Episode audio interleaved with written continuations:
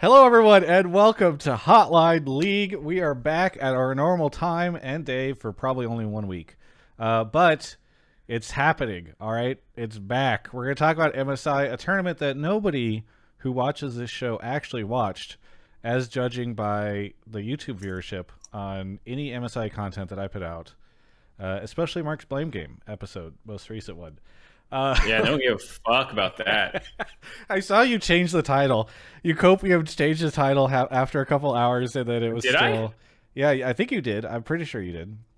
What did you do? I didn't I change the I title, and I thought the title got changed. So I don't think I did. I think I might have had a typo in there. What was uh, it? I don't know. Whatever. Regardless, Craps or claps and T1's Baron throws. No, that's that's what it's been that's the what whole it was time. for the beginning. Oh, okay, Well, okay. I don't Yeah. know. I don't know. Either way, maybe we should have changed the title. Regardless. yeah, maybe we should. No one gave a fuck about that Hey, episode. Yeah, yeah, People yeah. have moved on from caps. It's not about that anymore. It's about blue side. It's about- I, I put it out four days ago. I, I put it out. Guys, the moment I know that I'm on red side, we're instantly FFing. There's There no use of playing. That's what Keria thought too when he just inted his ass off bot lane. He's like, no, it doesn't matter. I'm just not going. CC me, Rakan. Just kill me right now. We're on blue side. I mean, we're on red side. Well, Let your me- mouse stops working on red side. Let me Oh, introduce some people. so first true. off, my constant co-host Mark Zimmerman is here. How's it going, Mark? Uh, it's good. We, where were you? You were just vacationing. I was in Big Bear, Big, Oh, wow. Big Bear Big Lake. Bear. Ooh. It's Very- fucking post-apocalyptic. It's drying out. There's like all these waterfront properties that have like steps that are supposed to go down to the the water, but there's no fucking water there anymore. It just goes into grassland that then you have to walk a hundred yards to get to any fucking water. It's it's depressing to look at. the drought has struck. Yeah. Uh there it's funny too. There's um up there there's a couple bridges that are supposed to cut through the water. And then actually you drive over the bridge and you're just surrounded by dirt on either side. Yeah. The lake is gone. It's no longer going to be Big Bear Lake. It's just going to be Big Bear. Uh Wow, that's tragic. yeah. It's uh welcome to Los Angeles. Did somebody's uh Washing- Vibrator go Laundry- laundry's ready. Anyone want to get my laundry? Dear God. Okay. Anyway, uh, what else have you been up to, Mark? Anything else? Uh, we went hiking. I got a sunburn. Um, uh, th- there was a bald eagle in the area apparently, so they didn't do fireworks. They did a drone show, and it was the fucking lamest thing I've seen. Like they just like go into formation and just spin while like you can turn tune your radio to listen to like some American fucking music as it's like a flag and then like a, a picture of California and then like an eagle. You know, it's just like Oh, so fucking lame compared to fireworks. I mean, I Fuck that listen. We're eagle. in such a huge drought that I don't know if we should be setting off fireworks in the middle of a. Uh, Fuck, fuck the forest and fuck that eagle. I want my goddamn fireworks from Memorial Day. I just want to be clear here that the uh, views and opinions expressed by Mark Zimmerman on the show do not represent those of Hotline League or any brands that work with us. Either way, I would have Next- joined if there was. I a was I was flag. I wanted to give Mark a whole lot of stuff to talk about, but I he's he's now sacrificed his his moment. Okay, Raz, welcome Oh, to the show. It's been a bit. How you been? I've been good. Um, you know, watched MSI. Hey, I'm actually having a proper sleep schedule because have trying to attempt, which is redundant, trying to attempt attempting to watch MSI while in North America. I've realized since coming to uh, from Berlin is horrendous. It's a bad Yep. decision. Um, Welcome to it- every international event for the past half a decade. For Guys, North NA America. just doesn't seem to care about these events. I don't understand why they don't wake up at 2 a.m. in the morning to watch until 11 and then just sleep the whole fucking day. Like, what? what's wrong with these? That's It's what's crazy. that is what's so funny to me about the like the the huge sentiment of like, guys, North American viewership is going down the drain because we don't watch or we because we don't win any international events. And I'm like, you guys, like nobody's watching this. Like NA fans are not affected by it because they don't watch. You know what I mean? I'm like, You gotta. People so care so much about having you know proven grounds and champions queue. No, what we need to do is just be nocturnal creatures. That when an international event rolls by, that we can just have a watch party. I guess in a fucking cave. I don't know somewhere, just like at some point, so we can follow the team throughout the event. I think that would be the the best decision. I tweeted something about I tweeted something that popped off a little bit where I said um, after EG went out, I said the saddest thing about the Simasai is that it's, it's international event number one million, where the games are unwatchable for most NA fans, so people will just see the scorelines and not realize EG actually looked much improved for most NA international appearances. And we could talk about that on the show in a little bit, but it was just funny to me the amount of people that replied and they're like, "Oh wow," as if like they should cater this the viewership to you guys, or like there's also there's been all sorts of stuff you know that has been good for NA viewership and all this stuff. I'm just like, guys, no, you should honestly go look at the amount of like MSIs and, and worlds in the past several years where like you look at the hours and especially on the west coast it's like that shit starts at like one or two and is I don't know the like, last. seven I don't know the last international event I did need to fuck up my sleep schedule for. yeah Like to, to the point where, for Ashley and I, like we just know twice a year I'm going to be nocturnal. yeah and I think it's been we've been dating for five years now. So like, yeah, it's it's been probably at least ten events because I think it's been literally every every every international event I've had to go nocturnal and then like, all right, I'll see you. At, I'll see you at eight o'clock tonight. I think the only time I was actually living a reasonable schedule was when I was living in China. So that says a lot. yeah of course yeah That says a I'm- lot. yes I think it's so that's the thing is I just go back to like people are like oh man NA fans are just so tired of watching our teams lose internationally I'm like they're not watching our teams We're just lose tired. internationally they're You were asleep just tired because it's two a.m. Uh, it's just so funny. Um, anyway, anyway, what else uh, have you been doing, Raz? You you created some Uh, content. Do you want to mention it so that people can? Yeah, so kind of the idea behind it is I'm making just some, you know, quote unquote regular piece of content called R&R, which is Resin Review. Uh, the idea of it is definitely not blame game. In fact, it is kind of just focusing on uh, positive, um, you know, bits that ideas, concepts that teams do. Like the last thing was just vision control uh, that I think it was G2, their defensive vision control. And generally speaking, I'll just like try and find specific things that a team does really well and just kind of highlight it. Uh, it's supposed to generally be like five minutes long because people just have pea brains and do not watch anything longer. Um, they can, but I think just for me, I um, short pieces of content just to support kind of players and teams is great idea. And also just it's just a fun way of learning a few things. Like I've always kind of tinkered with um like Adobe softwares and for me it's just a fun way of like being like okay, I can learn this a little bit. Um and then if I want to do this more consistently, then I can actually have a video editor. But for now it's been something that I've been throwing in. I do uh, appreciate that. MSI. Instead of doing blame game, you chose R and R, which has the same initials as Rift Reaction and Resin Refresh. Rift reaction. What no, is but it's that? R. It's R and R. There's it, you can't just ignore a letter and call it the same Yeah. acronym. What the heck? Also, who? What is R and R? I mean, what is RR? You're just talking about a show called RR. That's awful. Whoever made that. Wait, name wait, wait, wait! You're gonna you're gonna tell me you have not seen the uh, Rift Reaction podcast callouts on the main broadcast that Hey. Riot has, uh, that Travis has paid Riot for? Travis I paid pay, Riot I those pay them so outs on much the broad. money. People You're will paying actually them out of your pocket. people will actually believe that, Mike. Listen, guys. Okay, good. Riot needs as much financial support as they can. And if I, with my massive media company, Travis Gafford Industries, can support Riot Games esports, because I don't know if you guys saw the fucking venue that they made for MSI, but it's clear that they've got some budget issues over there. So Where- I am more than happy to provide some financial compensation to them uh, to support their grassroots esports initiatives. Travis, where is that video? I didn't. Did you, you didn't put it out, did you? Uh, no, I did not put it out. I didn't I put it out because by the time I didn't know, by the time the uh, like they they kind of made some improvements for the semifinals and finals. Like it certainly looked better, and they were actually doing crowd shots and stuff. But Yeah. it's it's just it's hard for me to figure out. Like I I don't know enough to know if it was very Busan Library in the finals, or if that was just continued audio mixing issues. Kind of sounded like, like to that to me. I don't know. It's it definitely sounded like a library at points. Yeah, I don't know. You didn't even see the reaction on their faces. Like, you didn't- my, my, my favorite was when the confetti started falling and only T1 was on stage and there was Oh, no one there to celebrate.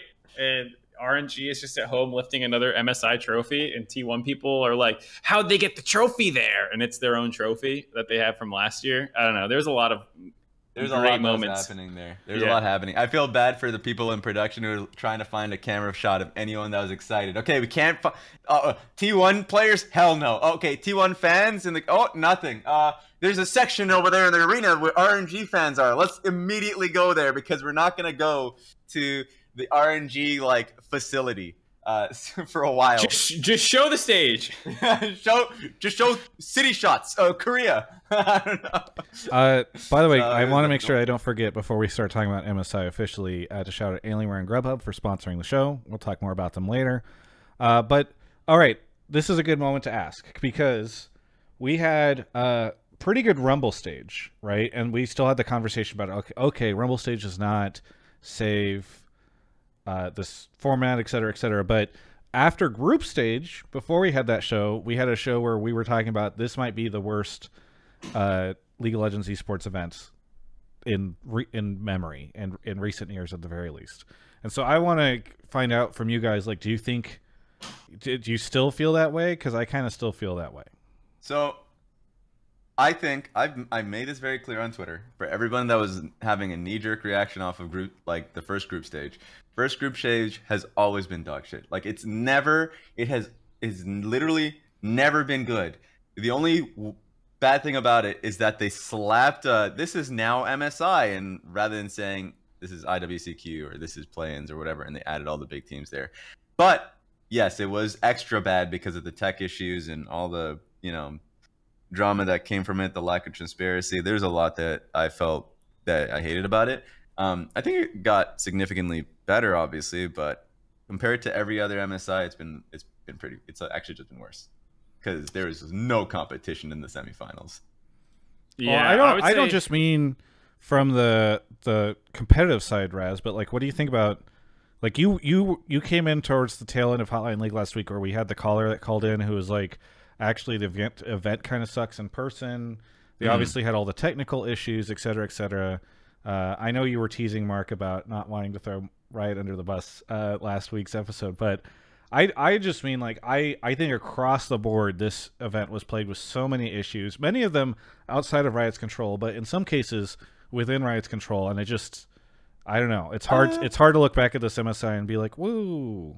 I'm gonna say this last bit, and I want to hear from Mark. Like, I usually just rate events with fans much higher than the no-show events in Iceland. No-show events of Iceland just have no energy. They're trying to. They they will always overcompensate by having like amazing. I'll just say CGI because I don't remember AR. Um, like stage, so the stage becomes a bigger attraction and focus. But there's just no energy because there's no fans and everything, and you're bowing to nobody. So like for me, that always blows.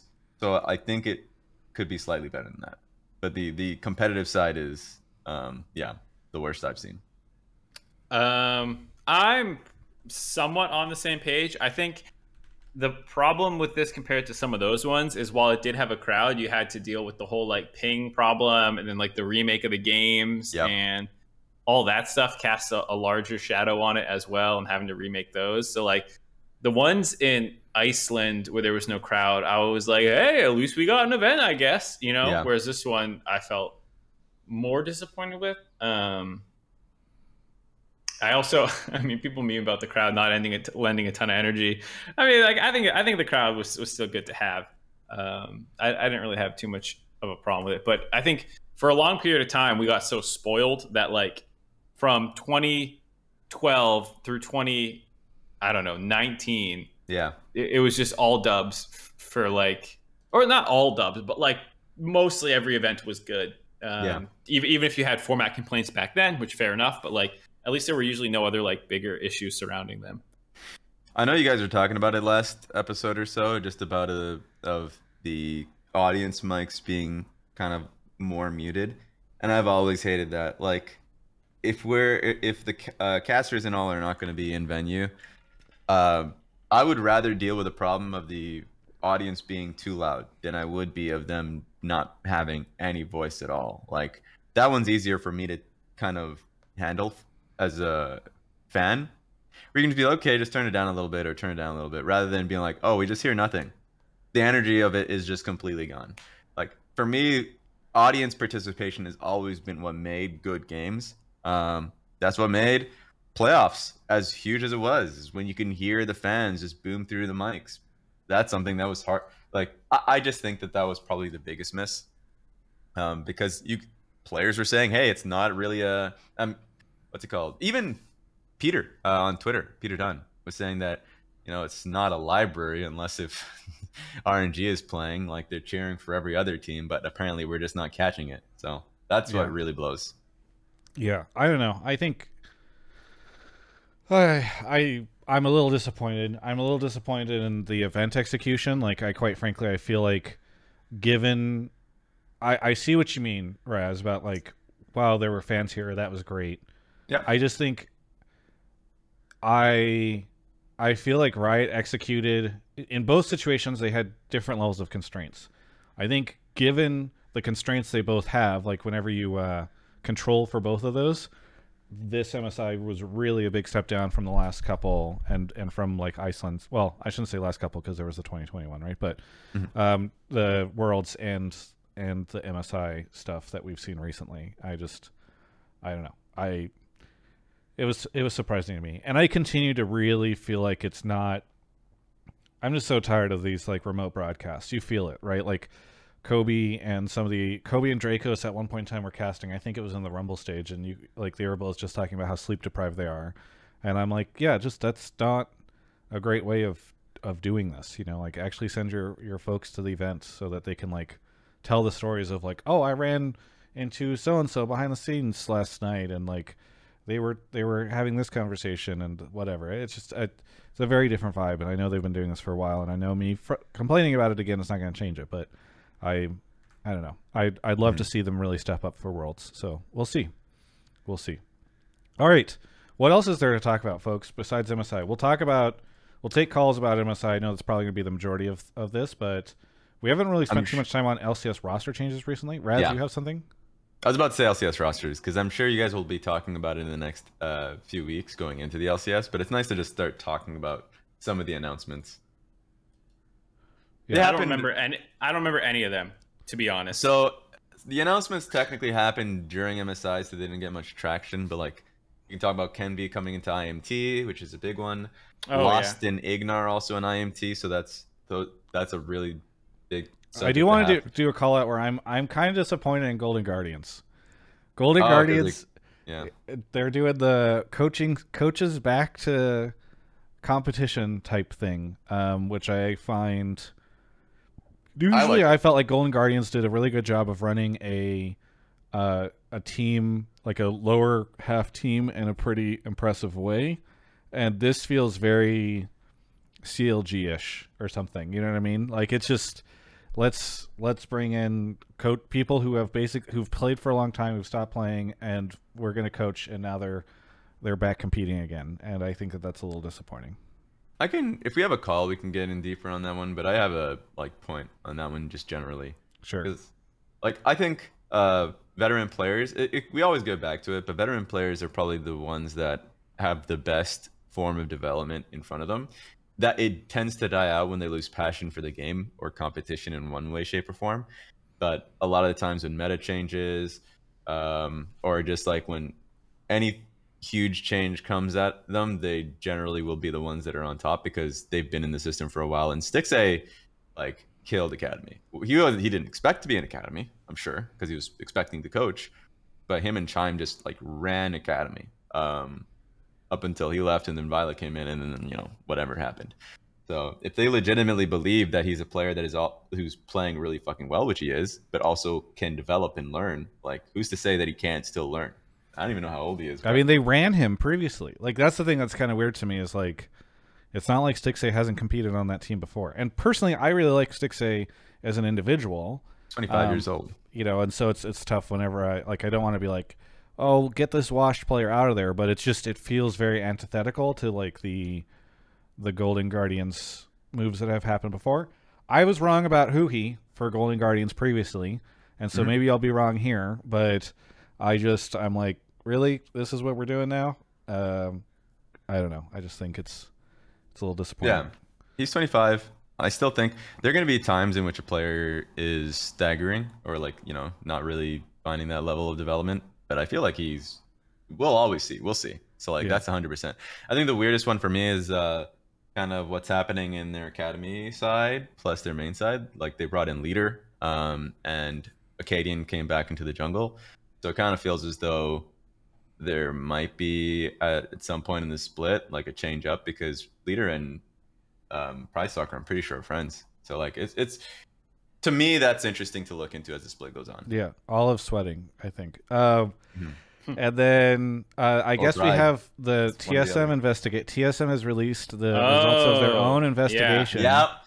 Give me that one. Someone has to Uh, come in with a call of that okay, one. There, there is someone who has a take roughly about it, but they, I can't add them to the waiting room because they're not. All right, whatever. Someone has to come in with the TSM call. If there's not one person that comes in, I mean, we should have TSM one, call- but I also am kind of like, what is there to say? Like, I anybody who expected TSM to come out and be like, we investigated ourselves and we fired Reggie is I, I don't think that that was ever going to happen. yeah, there's not much to say about it. But like, if Yeah, someone yeah, has it's a just- take, it is, then it is funny. And it. apparently they released like the the stuff about their coach coach Peter at the on the same day and the way they That released I- it I think was very funny. I don't know. Yeah, I didn't. I didn't end up wanting to read that one because we kind of already knew where that was going, and it was timed in a perfect way to get a heat off of Reggie. So that was. It was literally like 15 or so minutes. It's in- just uh, it's so fucking esports. The fact that it came out as a twit longer, like Yeah. I'm like, I re- I remember rail- rallying railing against uh twit longer like it five years ago and just being like esports teams need to stop doing that. And then for a while, teams started using Medium or their own posts or like a text post to Twitter, which even then I don't think is great. But like the fact that we're, fun. we're You're going. Re- Reggie's like, oh, the accusations of my uh, fucking bullying and abusive leadership and management. Here's here's my fucking twit longer. I'm just like, wow. this is where Yeah, the at. funniest thing was that yeah, sure, Twit Longer, very esports on his account. I know, I You have a TSM. You have a TSM like website. You have a TSM account that's been like pushing this uh, stuff about roster decisions and any larger decisions. Like, but you're like, yeah, they investigated me. Here's the result of the investigation. All right. On my account, on my Twit Longer. I was like, what the? it was like, please make an attempt. Make an So- attempt to. It's so crazy, bro. So I, I- I heard an explanation on Reddit that like made sense to me. Uh, not that it makes anyone feel better. it's the like they don't want to call attention to it type thing. Yeah, it's like you don't want to put something like this on your actual fucking website because like sponsors and people will care about that. Putting on your twit longer can potentially make it sound more personable than like a corporate write up, and this way, like you know, it's it's not actually on your website anywhere. It's just on their personal channel, so it's like less official from the company. That like our owner, uh, he didn't do anything illegal. Ayo, you know, like that. Yeah. So I, think it's- saw it's a that way- explanation too. it doesn't make it doesn't make it feel any better but i think i can see why companies would do that I, I understand I the think the, last strategy. thing we want. I think the last thing we want is something personable to Reggie. If it's personable to TSM, then put it on the TSM Twitter account rather than it being personable to Reggie saying, "Yeah, guys, I'm trying to make it so it's it, it's seen as I had no impact on the investigation." So I'm going to present the investigation on a tweet longer. yeah, on yeah, yeah. So that's why I agree. I, I, so I see both, both of this, right? Mark, I agree. This is the strategic play, but it's only the strategic play while fans accept that level of behavior. You know what I mean? Like, I think fans should Yeah. be able to push back and say, like, how can you pretend that this is a TSM corporate investigation when TSM is not the one presenting the results? It's the person Well- being investigated, you know? i feel like this kind of move makes a lot more sense when your company doesn't rely on fans like if you make a like if you're a software company Yeah. you, you know like if, if he just had blitz i don't think it would fucking matter because no one's going to be like oh i'm a fan of blitz it's like no you use their product right but like Yeah. TSM fans are TSM fans of the team, and he's a part of the team. You know, like I just don't think it plays as well. To your point, Travis, in a setting like this. Like even I think and maybe like the you don't get to control the narrative as much, but if you I think there's even a world where you like go back to Washington Post and you say like, "Hey, here's our our information or another media outlet," and you say Yeah. like, "Hey, here's here's the results of our investigation. You can publish them and do whatever you need to and then then there's like kind of a third party handling it that's both not the person who's being investigated and also not the company itself but i i don't know i just felt it's I don't know who's someone needs to be in that room when they're talking about the final like basically eh, points of the investigation and how it needs to be publicized. I know they've lost a whole bunch of people. I know they lost, you know, uh You think A- a anyone but Reggie was in that room? so it's like just yes Reggie and his yes men. That's what it is. So it's tragic. It's tragic. Uh okay so i think is there anything else obviously there's a whole bunch of msi stuff how are we looking on topics mark you've pulled some people I've pulled some people. I think I think we'll be able to wring half a show out of this. okay great great The other half- That's- you're really really Resin hyped. refresh. That's how we retain viewers. Okay. Uh, Mark, you want to go grab the first caller? And he's already gone. He's already gone. All right. Thank you to uh, ZD Wilson, ProStar, Zemelkai, Immortal Scrub, Snowy Phantom, Fast Ghost Blast, and Quiet Pirate uh, for all of your subs. Thank you, folks. We're rebuilt. I know I say this every show, but we are we we lost almost half of our subs over the course of MSI. People, Raz, people in North America just don't give a shit about MSI. Next year, I should not cover it. I should. I don't know about that one. That's not it. what do you I mean, you say it, but like it's just it's wild to me. Like uh, all the the con, all of Mark and my content on the channel just hard dipped. You know what you need to MSI. do? You need to ner- you need to learn Chinese. I mean, that's I've had people say that. Okay, That's, that's what we're doing. Genshin, Genshin, Yes. and uh, LPL are our new favorites. yes, exactly, exactly. Uh, is it Ians? Is that how you say your name, caller? Uh, pretty much. Ians, where are you calling from? Uh, Orange County. Orange County, and you've been on previously, right? Uh, yeah. Nice. Okay, what do you want to talk about on the show? Okay, so my take um, for today is that I think that none of the teams that made top four at MSI will end up winning summer because they played on a pre-durability patch game for a longer period of time than every other team, just because their tournament runs were very long um, since they made top four, and also that generally to a slump after MSI. Like most of the teams that play at MSI generally have a slower start in the summer, and I think that will mean that they will start way farther behind than every other team, especially the ones that are boot camping before the split. Honestly, great, great take. I mean, it's not so. One, I know obviously everybody's talked about that post MSI slump, but I part of the reason I'm happy you brought this up is because there is um, some conversation to be had around Danny and his tweet that came out immediately afterwards, where uh, he said like, "I'm honestly just happy it's done," and then like a bunch of people came out of the woodwork to flame him for having a bad attitude or whatever.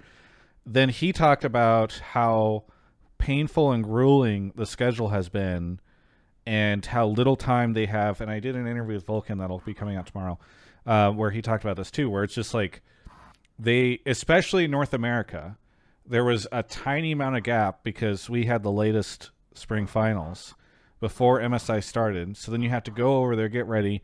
Then you've got, you know, all these weeks of MSI. And now, you know, LCS starts in a very short time. People have to come back, figure this stuff out. So I think this is, is super true, at least of EG. I think they're going to struggle a long, a long time. I don't know if it means they won't be able to win um, LCS, but uh, Raz, so what- the what do you take the take was that not none of the teams that got top four win this summer split, or just Yes. specifically EG. Yeah, none, none of the MSI teams win summer. Yeah, I Ooh. think that all of the top four at MSI, because they had a very long tournament run, that because there's such a short amount of time between the end of MSI, like the playoffs, and the start of spring split for their regions, that they're going to have a much shorter amount of time to get used to the durability patch, which is like a huge change to the game. And so they will start a lot farther behind than a lot of other teams that are preparing for the split for like maybe months during boot camps. I uh, So, the the gonna take this one durability patch just hit relatively recently, though, right? Was it last week? Uh, yeah, but um, Okay. it's not just the durability patch. I think that a lot of the champs that are good on the durability patch, like Olaf or Taliyah, also got their reworks after 12.8, which is the MSI patch. So like Taliyah was on 12.9, I think. So they will have less time to get used to like those reworks as well. All right. Uh, Let's take this one mi- first. minor, minor thing before we hop into this take. Uh, someone else had a take that EG wasn't going to make worlds in summer, um, and that they only made worlds because that lucky Baron steal. And if they didn't get that, they wouldn't have even, or excuse me, MSI. They wouldn't have even made MSI without that lucky TL Baron steal. And, like, some people make- are they like- don't make worlds. Is that what that was? No, they they wouldn't have made Worlds, but they also wouldn't have even made MSI if not for that Lucky Gotcha, Baron okay. steal. Um, and I didn't take that one because sometimes people say you just take the easiest calls to slam dunk, as opposed to a more reasonable one like this. So I took the more reasonable one of the two about EG not doing well in summer, arguably. And now this person is raging in chat that I didn't take it, and it's like you're just damned if you do, damned if you don't. You take you take the hot takes. People say you know, oh, you're fucking trolling. You take the reasonable takes. Oh, it's so boring. What a, what a lame take. Go fuck yourselves, everyone. How about that? I mean, Travis, we've done he's acting out. What are you gonna do about it?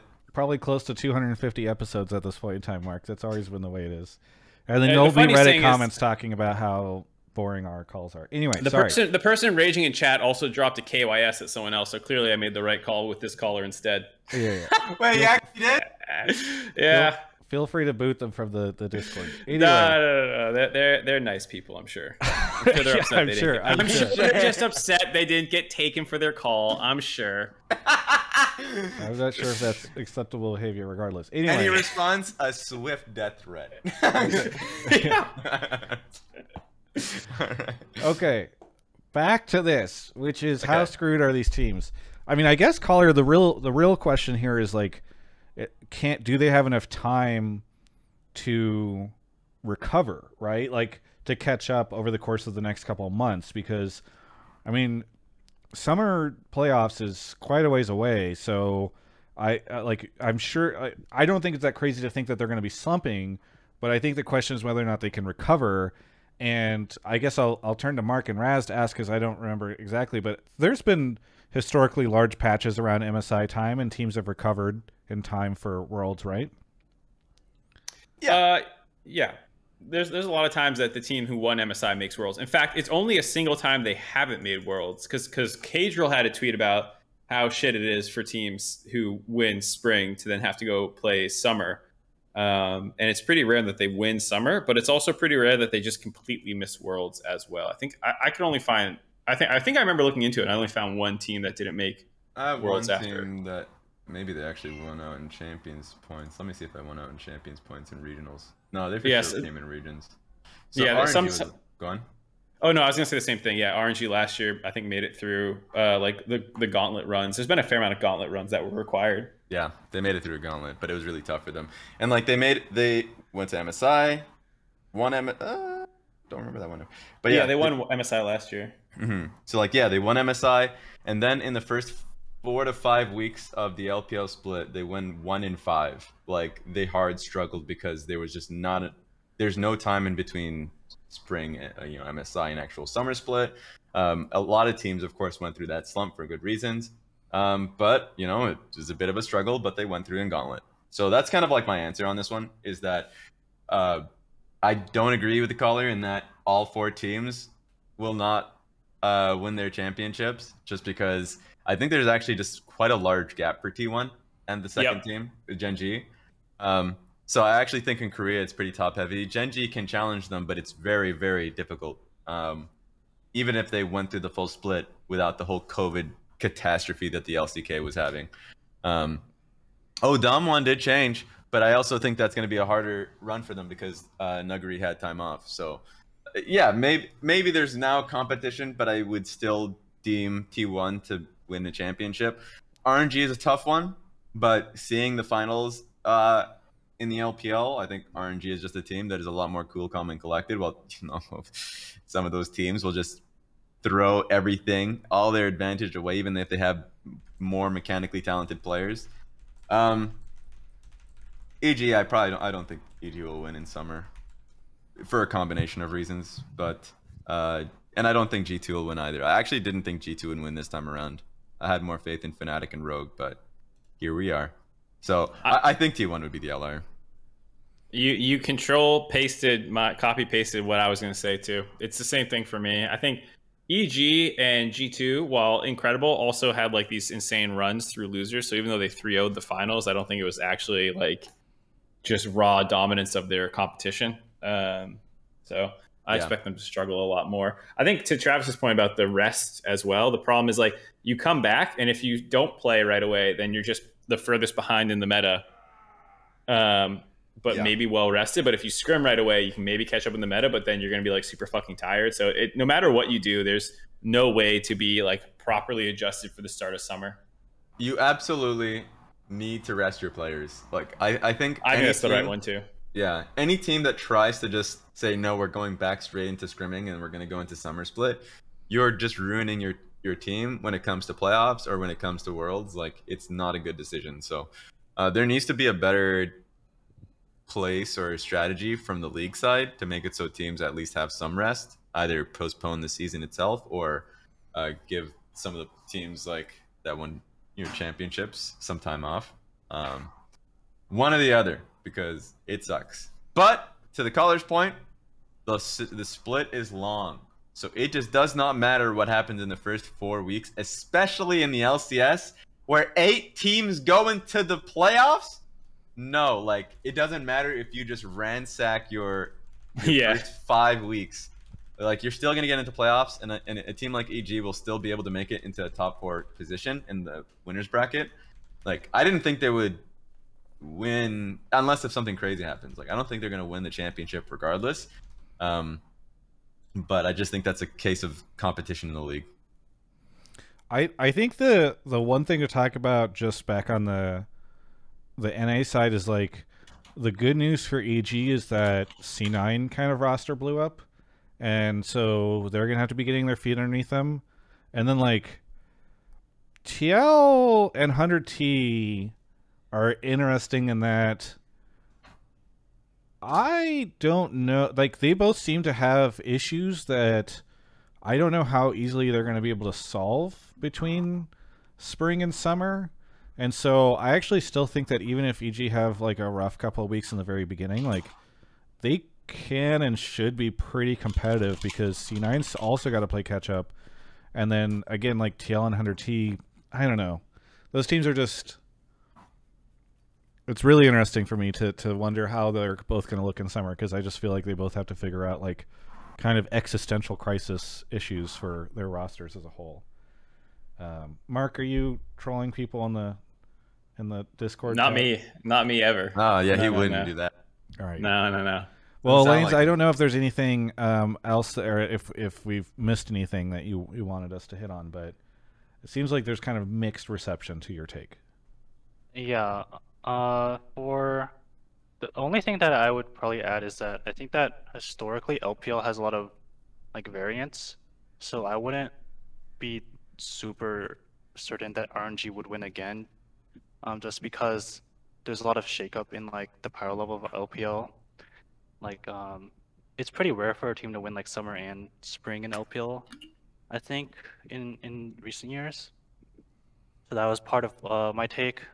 I think for the LCK, I just thought that um, T1 showed a lot more weakness at MSI than they did during spring, and that may cause them to like try to re-examine how they they play, which could set them even farther behind at the beginning of the split.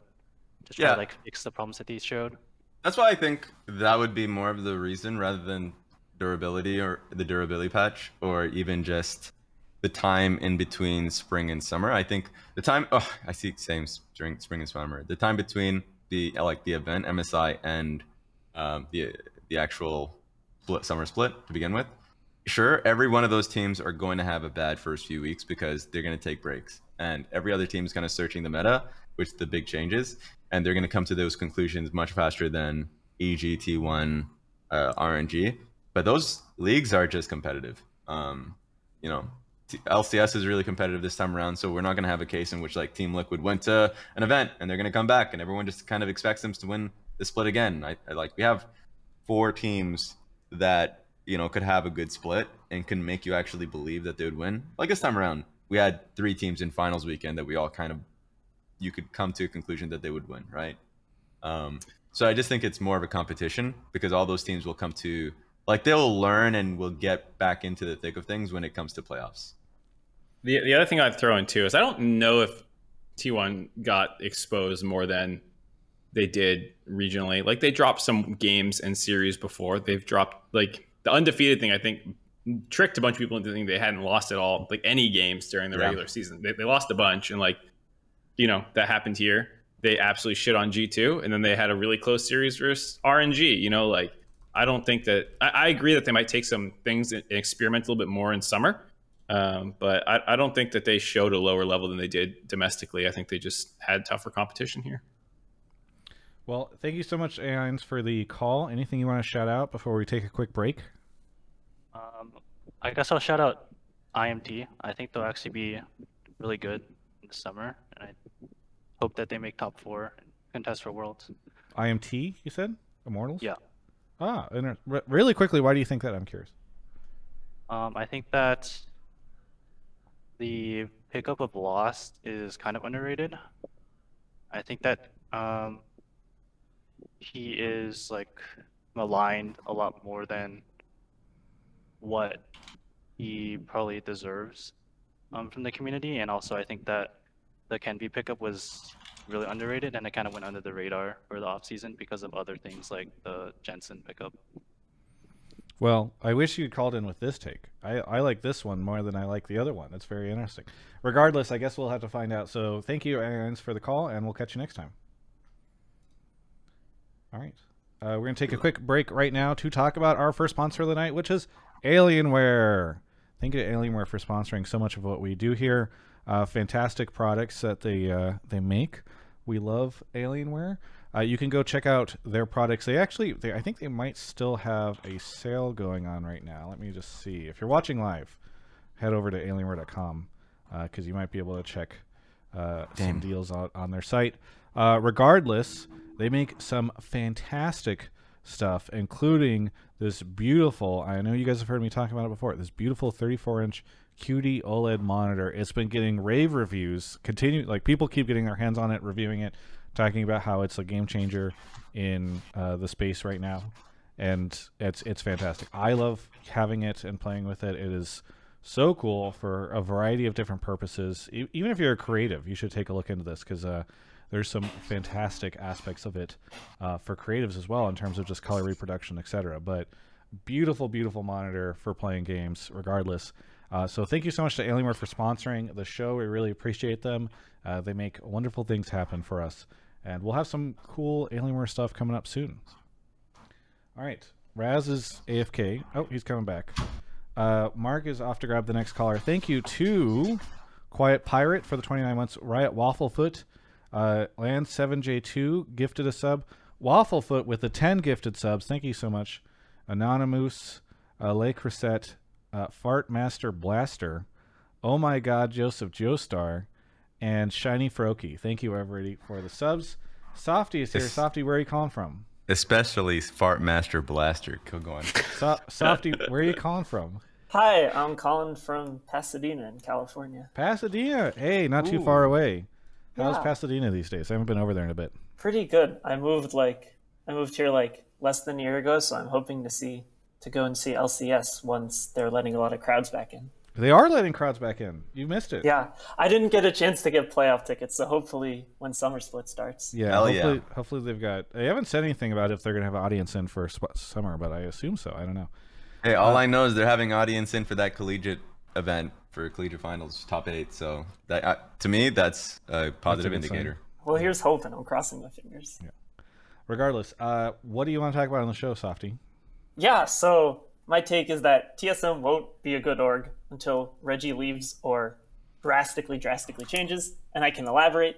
Um, if we look back in the past, TSM's success came a lot from being one of the first big, big teams on the scene, alongside others like CLG, um, and in an evolving ecosports, sorry, in an evolving esports ecosystem, um, where not a lot of kind of management styles are very set in stone or things like that, they were able to kind of establish themselves really well, even though even through some of the flaws that have kind of come to light as of recently. And through this, they were able to get a lot of good players that won them a lot of titles. Um, but in the modern state of the league, um, people kind of understand a lot more that what's happening isn't in TSM isn't as productive for the organization. And so I I would guess that both this has affected kind of the results in the overall organization and that players don't want to join as much. And so I'd say the root of this is probably with Reggie because we've seen a lot of things happening over time. No shade to him, by the way. but um, I I'd say the solution is kind of a drastic change on his end, or just leaving. All right, who wants to dive in first? Travis, you're so passionate to me about this offline. You should take it. Wait, when did we talk about this? I'm not saying I'm not saying you're, you're wrong. I'm just trying to remember when we talked about this. You must have been hammered because you were you were going off. You oh, go you're off trolling. again. Okay, okay. Because I was you like, well, we walked, we went on a walk like a week or two ago, but I don't feel like we talked about this then. Uh, I can, okay, go on. No, no, no. I, I can, I can start. Mark wants me to start. Um, okay. TSM. Here we go. I I think TSM faces a multitude of issues at the moment, which will prevent them from having success in the LCS.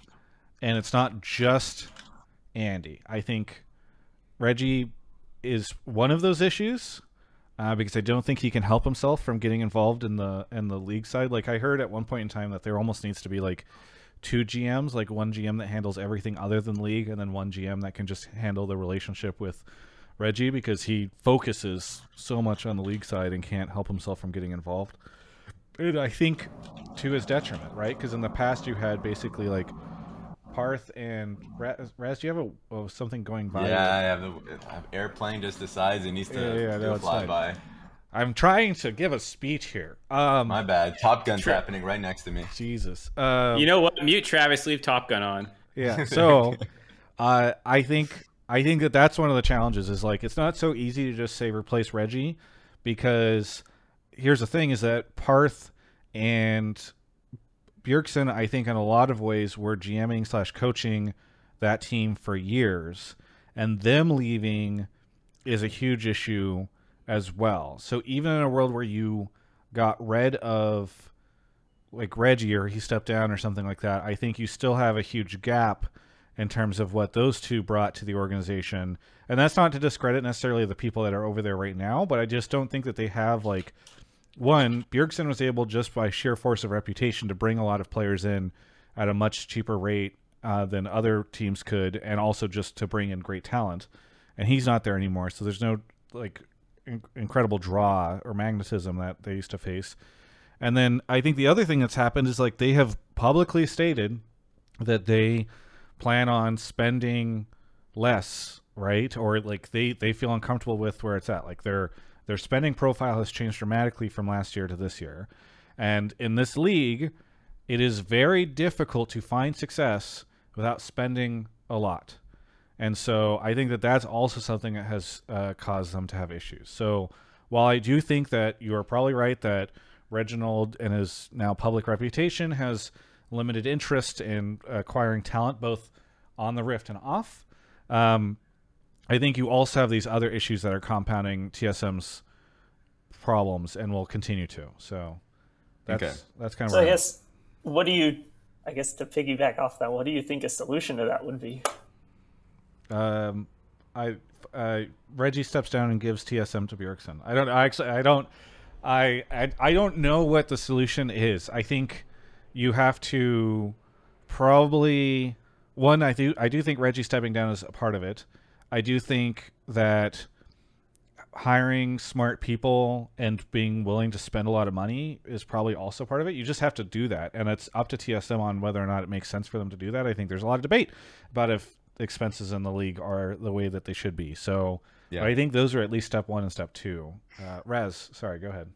So kind of, I love the fact that you came up with that point as a segue. Hiring the right people because you lost uh, people in Partha and Leena, um, and also the players that were, as you mentioned, a big part of it. People want to join a team that has uh, Bjergsen or Doublelift or you know, uh, basically if anything that gives you the um, reason to believe that they will be a top team in the league, you like a good reason to join them or money.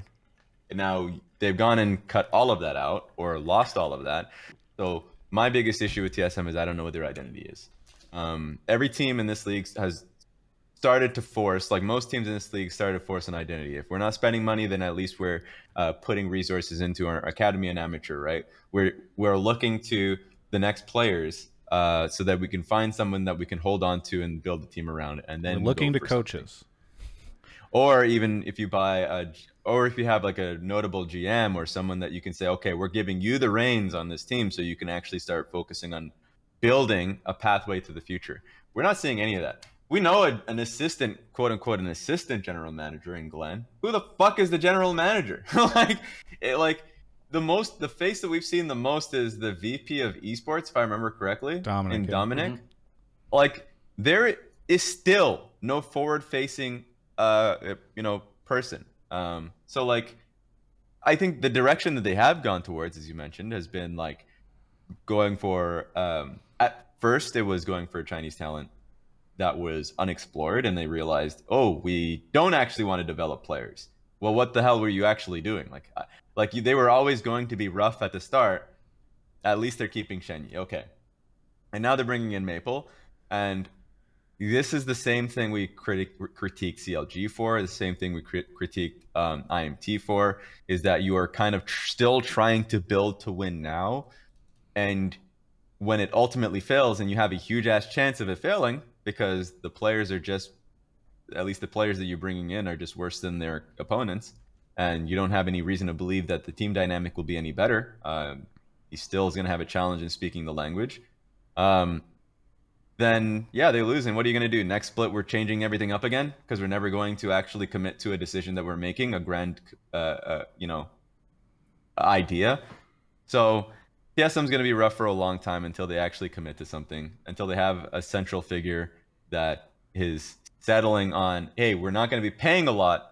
So at least our academy team is going to be a good team and not last place permanently, right? And we have someone that we can have confidence in in building in our academy and amateur system. Oh, are we going to pay a lot? Then fine, let's just start throwing money at the right people. Um, they're doing nothing as of right now, is my issue. Uh, yeah. I think uh, here's one thing I'll say. I'm not sure Reggie's stepping down. Well, good or bad, you can debate. I don't know if he'll actually have like a, a direct or immediate input because I, I I don't know how many players in, in the LCS were like, ooh, I didn't want to sign with with TSM because of Reggie. Um, and if he is as hands off as he claims to be with the LCS side of things, him stepping down won't help. Um, Yeah, I guess So- it. oh, I so guess it, I, I'm I'm j- I'm not trying to push that he shouldn't step down. I'm just saying that, like if you're a TSM fan, like I don't or like anyone, I don't know why you would think that this would help TSM um, immediately, unless like he really does have his fingers in the pie still, and he's just telling everyone he doesn't. I, mean, I definitely think he does. I mean, fair enough. Yeah, I guess part of it might be that the kind of outside and sort of kind of viewer perception as a casual fan is that he's very heavily involved, which I guess might not end up being the case. But yeah, I guess it's something that we'll wait and see. I mean, even if he's not in like one, I think he probably is more involved in the roster building than is is depicted. Um, I mean, I think we even had that last time, like whenever Dominic came on the show during Spring Split and couldn't give us an answer on who was making certain decisions. It was, in my opinion, that felt a lot like it was Reggie that had been making the decisions, and uh, Dominic was not in the, the position to be able to throw his boss under the bus. Um, so there's that. I Mhm. I do think I I disagree a little with Mark on the like I I think that fan I think fans should be happy if Reggie does step down. I don't think it's ever going to happen, but like I do think they should be happy because I do think that that is one of the things that should happen in order for this team to really start to be competitive again. And so even even if it's like oh like I don't think if Reggie stepped down today that like suddenly TSM would become the super competitive team in summer, but I do worry about the future of that team competitively as long as he is um so involved. Even just in terms of like the budget decisions around it, right? He's like he clearly doesn't believe in the league anymore. Like if you can go if you go look at the medium post that he made before around the imports imports imports stuff, like I don't think he he has much faith in the LCS, and so it's going to impact his ability to like commit to it. Um, Mhm. So it's kind of where I'm at. I think one thing to add, um, someone in the chat mentioned it. Um, which I agreed. I remember actually when the announcement came out that Smithy is going to be the head coach for their academy team. That's a positive. Like there are positives.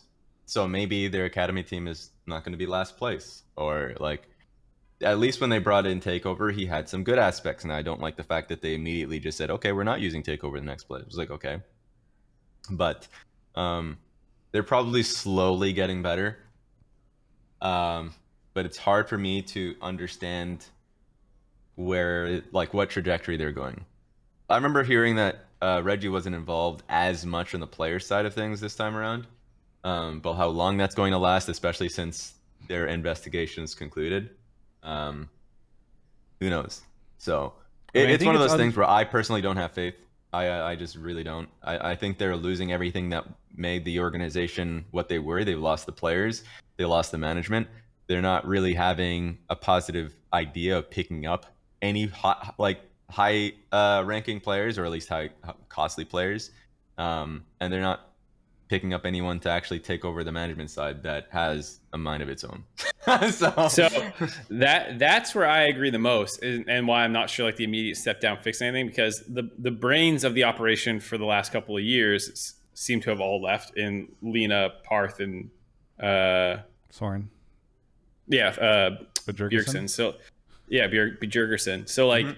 you know, if those are the three pillars of the TSM dynasty for the last six years, like replacing them will take time, and like bringing in those things are, are ultimately like maybe Smithy can can like help turn the ship around at least from the academy level. Who knows from there? You know, like those are the kinds of things about like turnover and like there's not really a fancy answer uh, to the caller when he was like, "How do you fix the problems that Travis explained?" It's like, well. Start making good decisions. you know, it's like yep. not not as easy as just like oh they just need to do this one thing anyone selling simple fixes usually bs Yeah, no, that's a good point. okay, well, let's see. Where were we? Uh, Softy, I think we've kind of gone through all of this um, as as much as we can. I, I largely agreed. Yeah, I I think I think mostly we agree. It's just sort of we have. There's a lot of other things that you need to do, like and oh and, uh, but other than that, thank you for the call. Anything that you want to shout out before we go on to the next caller? Yeah, thanks for having me. It was a pleasure. Um, I'd like to shout out my mom and dad. Love them a lot. Uh, sponsors of the show and the podcast, and the MSI graphic design team because I thought all the graphics were really cool. Fantastic. I agree. take Thank you. notes the greatest slogan of a tournament yet Was the it? glitchy stuff I thought was great. I like take notes. Okay, we're trying to. We're immediately, Travis. You hear a positive thing about the no, because I'm pretty sure Mark was saying it oh. sarcastically. Okay, I don't yeah. think he actually thought take notes was. The No, I was best. talking about the graphics. take over uprise uplift ignite unleash I thought it was make, all make really or cool. break break break is. your notes take your notes and then break them unleash Guys. your note taking capabilities We're destroying something that somebody loves. He said he liked the We're- graphics. He didn't say he liked the the the phrase. All I'm saying is, if I ever have a child, and if they have like ice cream or a lollipop in their hand, I'm never sending them in your direction. You guys are just gonna smack that shit out of their hand and be like, "You're not realizing the negatives of what's happening in life and the cost of that particular candy." I too am never having children for this reason Yeah, you've got the right idea. The the next the next next year's uh, MSI will be sponsored by Microsoft because the the phrase will be Open Excel. Anyway, thank you, Softy. i can't wait for the skype sponsorship Thank you, Softy, for the call, and Thanks, we'll catch- guys. Have a good one. Catch you next time. Take it easy. This is Raz is gonna do a fucking five minute hype video about the the take notes thing on his next, his next positive spreading. Yeah, at least they rolled with it pretty well. That opening ceremony, no one talked about it. It's pretty good. I liked it. Enjoyed it. I'm glad you did. Avura, uh, thank you so much for the sub. Very much appreciate it. Um, it's good to see so many folks subbing right now. We're waiting on Mark to get back. He's enjoying himself over in that channel. Taking a second to review my hello phone messages. Hello, Doctor Doctor. Where are you calling from? The Doctor Doctor? Yes, sir. Uh, I'm calling from Ontario. Uh, which Ontario? Uh, Canada. Okay. There's only one Ontario. no, there's another Ontario CA, and it's much closer to you right now, Raz. We do not recognize that Ontario. Uh, what do you want to talk about on the show, Doctor Doctor? Um, the fact that MSI, like especially like the last two MSIs, there haven't been there hasn't been much point of there being an MSI, because unlike World Championship, which holds a certain significance, a certain like appeal to it. Like if you win the World Championship, you're like the best team, and World Championships are generally like seem more important than MSI. MSI just kind of dies down the moment it's done. And like Riot should probably do something to either make it more interesting, which this year definitely feel like it wasn't, and to like give it a better reward. Uh, what would you like to see them change about it? To be honest, there's a lot of things you could do. Like on things I've thought thought about, you could add more teams, which is probably like the worst idea. But like make it like whoever wins it has the incentive. For example, like they automatically qualify to Worlds. That's one of the things. I think Caedrel said that on his stream. He was like one of the first people to propose the idea that like the person who wins MSI should be able to get a free spot to Worlds because they have the most grueling schedule out of anyone who went. Uh, We're go- I'm gonna have to have a talk with Caedrel. That's an Yeah, I insane know. He's been talking about that on Twitter and stuff. I feel like it's- awful idea. Like it's very one. It's it's a little goofy, but also like it's also a little redundant because I'm pretty sure. Mark, weren't you the one that was just talking? Like, when was the last time somebody won MSI but then didn't make Worlds that year? I don't think anyone's ever won MSI and then lost. I think just qualifying for MSI almost always means that the team makes it to, to Worlds. I, I don't think any team's ever won MSI and then didn't make it to Worlds. I could be wrong, but I don't think that's ever happened. Yeah, Anyway. so that's one of the few hard shots you could say. The other thing you could propose is, you know how sometimes like if they decide like which uh, countries or like which regions are gonna have like three seeds or four seeds, you use MSI to determine that four worlds. I mean, they already kind of use it to determine. Wait, do they use last year's Worlds or do they do MSI? Because at one point in time they were using MSI to determine something, right? Uh, to, to be honest, I'm not. Sure. There was a period of time where it was like the last four international tournaments. They like averaged the placings of the teams to decide who were like the top four and whatnot. You know, like, or maybe it's top. I, I forget, but like the, they've changed it over in time to the point where like I don't even know. They have never publicly said, as far as I'm aware, why LJL was the four seed this time around. You know, like everyone was confused about that. Still confused about that. I don't think they've commented on how they drew up the pools for MSI. All right. Anyway, so you you just wanted to have some impact, mostly on Worlds. It seems like Doctor Doctor. Uh, the- Either they make MSI into some kind of like, because a lot of like other games have majors, right? But for some reason, unlike those majors, MSI isn't taken that much into like consideration overall. Like maybe it shows off like intercom international competition, but we got like because of like play-ins, like we got maybe not enough to be exciting.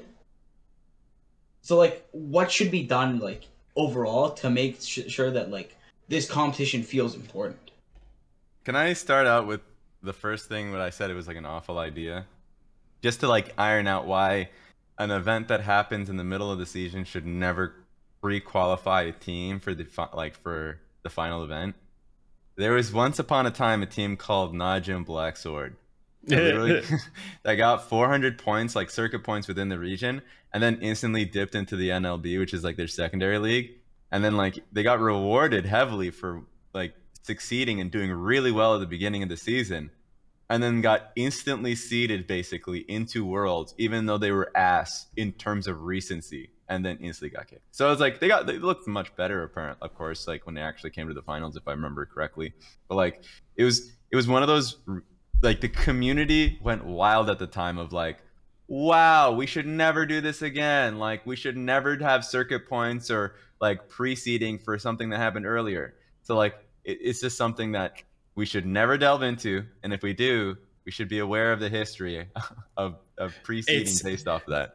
It's it's for that angle raz there's literally no upside to, to doing so because the only time that a team will benefit from this is a time where we don't want them there.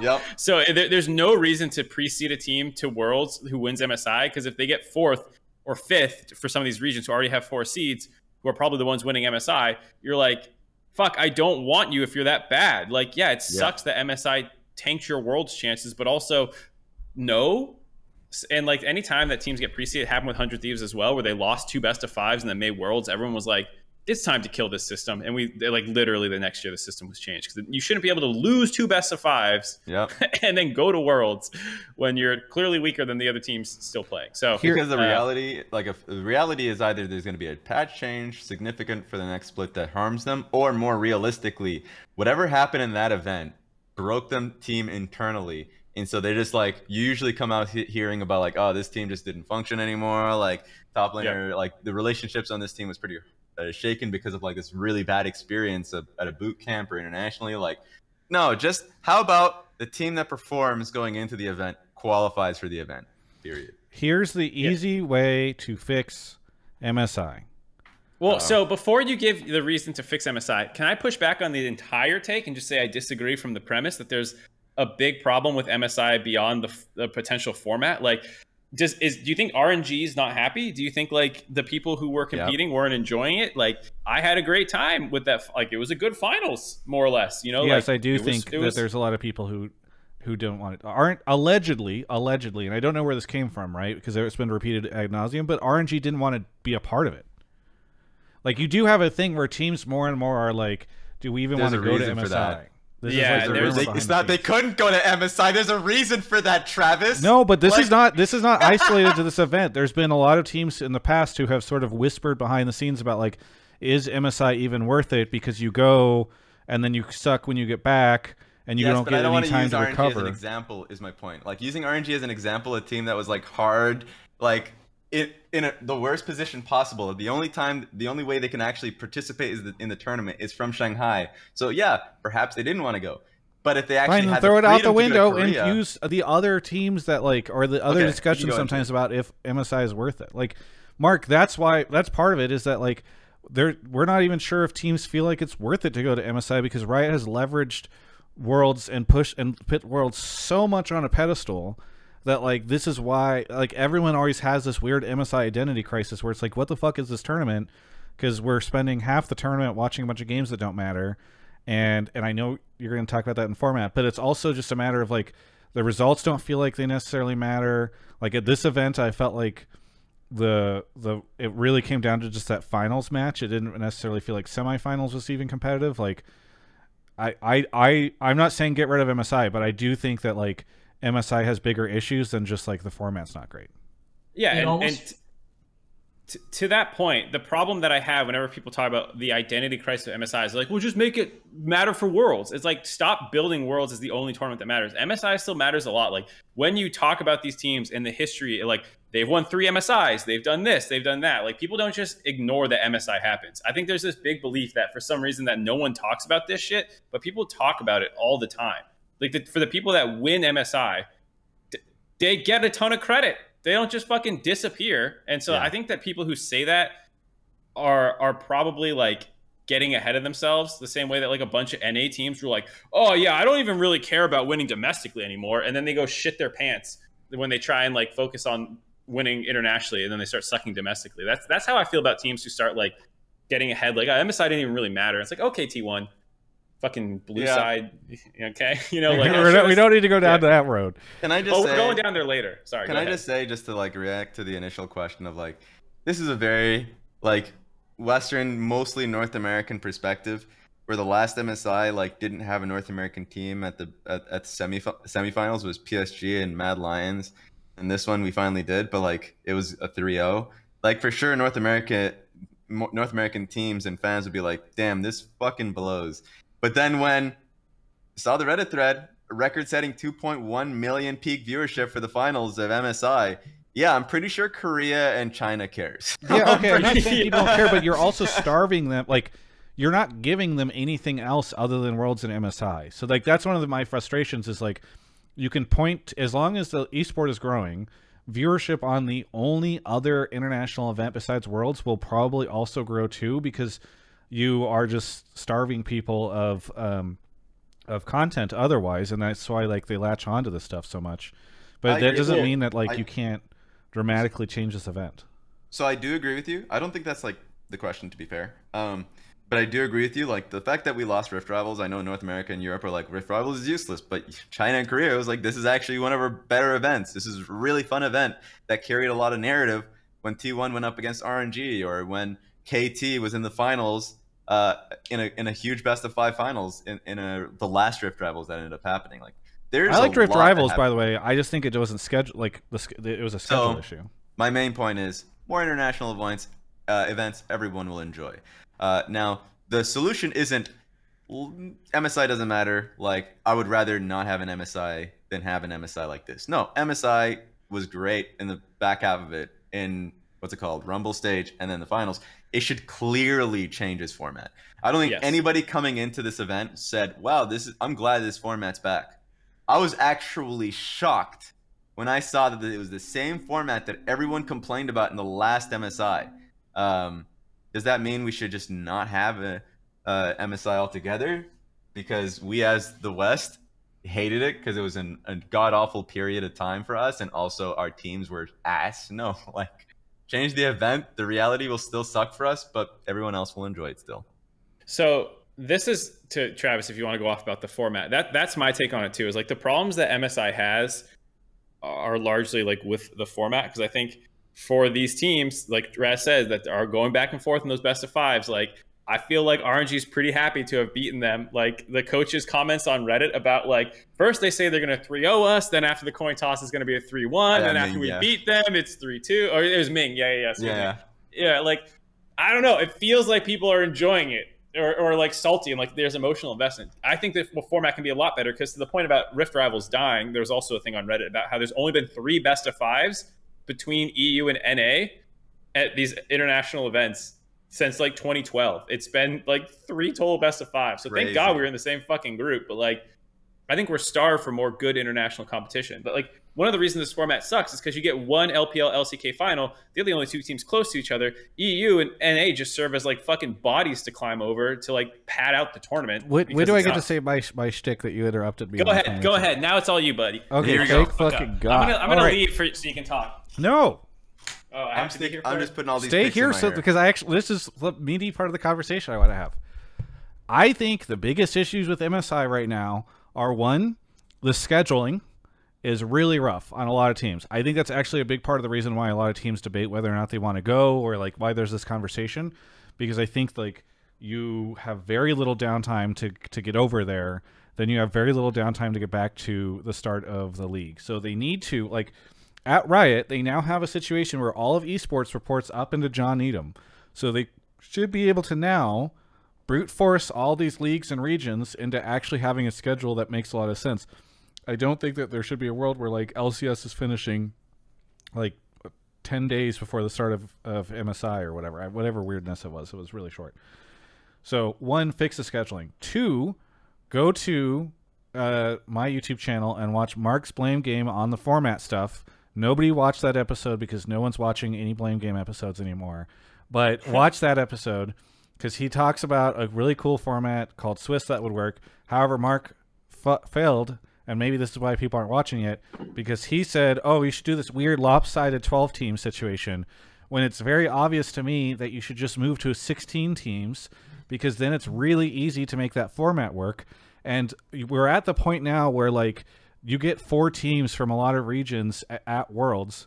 So it's safe to say send two from each of the four major regions. Uh, fucking, I don't even it's like t- if you want to say NA doesn't get one unless they do well at Worlds or whatever. Sure, like send it to fucking some other region or something if you want. I don't care, but like actually have more than just one team there so that it's it's like it, it, you actually do end up with like really interesting things on like who's going to bust her out. Like you have more chances. Like part part of the reason Worlds works pretty well is because you can sometimes have these underdogs like outperform the teams that are more expected because you just have Yeah. more teams there, more chances, et cetera, et cetera. So fix the schedule, invite two more teams from each of the major regions, and like then this will start to feel more competitive, better, and like you'll build better storylines over time. Um, here's why you're wrong about everything you just Oh, said. No, you- I mean, I think no, no, no. I think, I think everyone agrees. Like- like if there's a way to build more room for MSI, and this is to the callers ultimately to drag it back to his point about not feeling like MSI matters. It's because so much of the tournament is like dead air right now, where like what you think is going to happen is is what happens.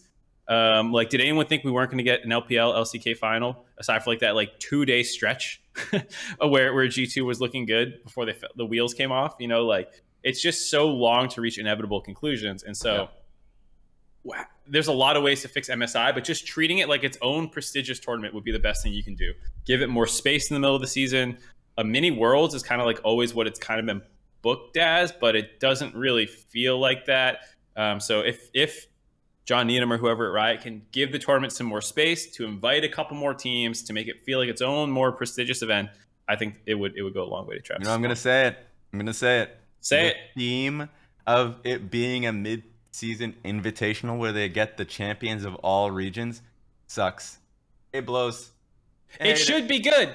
It, it should be good, but there's just not enough parity between the leagues Yeah. to make it good. It works in it works in Valorant because for whatever reason, I know the reason. Like we can go into the depths of it. Um, you know, regional competition is there. You can have a Latin American team actually go pretty far, and they did. Uh, you can have other teams do well, but like having the champion of Japan come in or the champion in Oceania come in, you're like you are in no you. The Oceanic champion would struggle versus an academy team, like the top academy team in North America. Like, and it's not coping. That's li- literally what happens.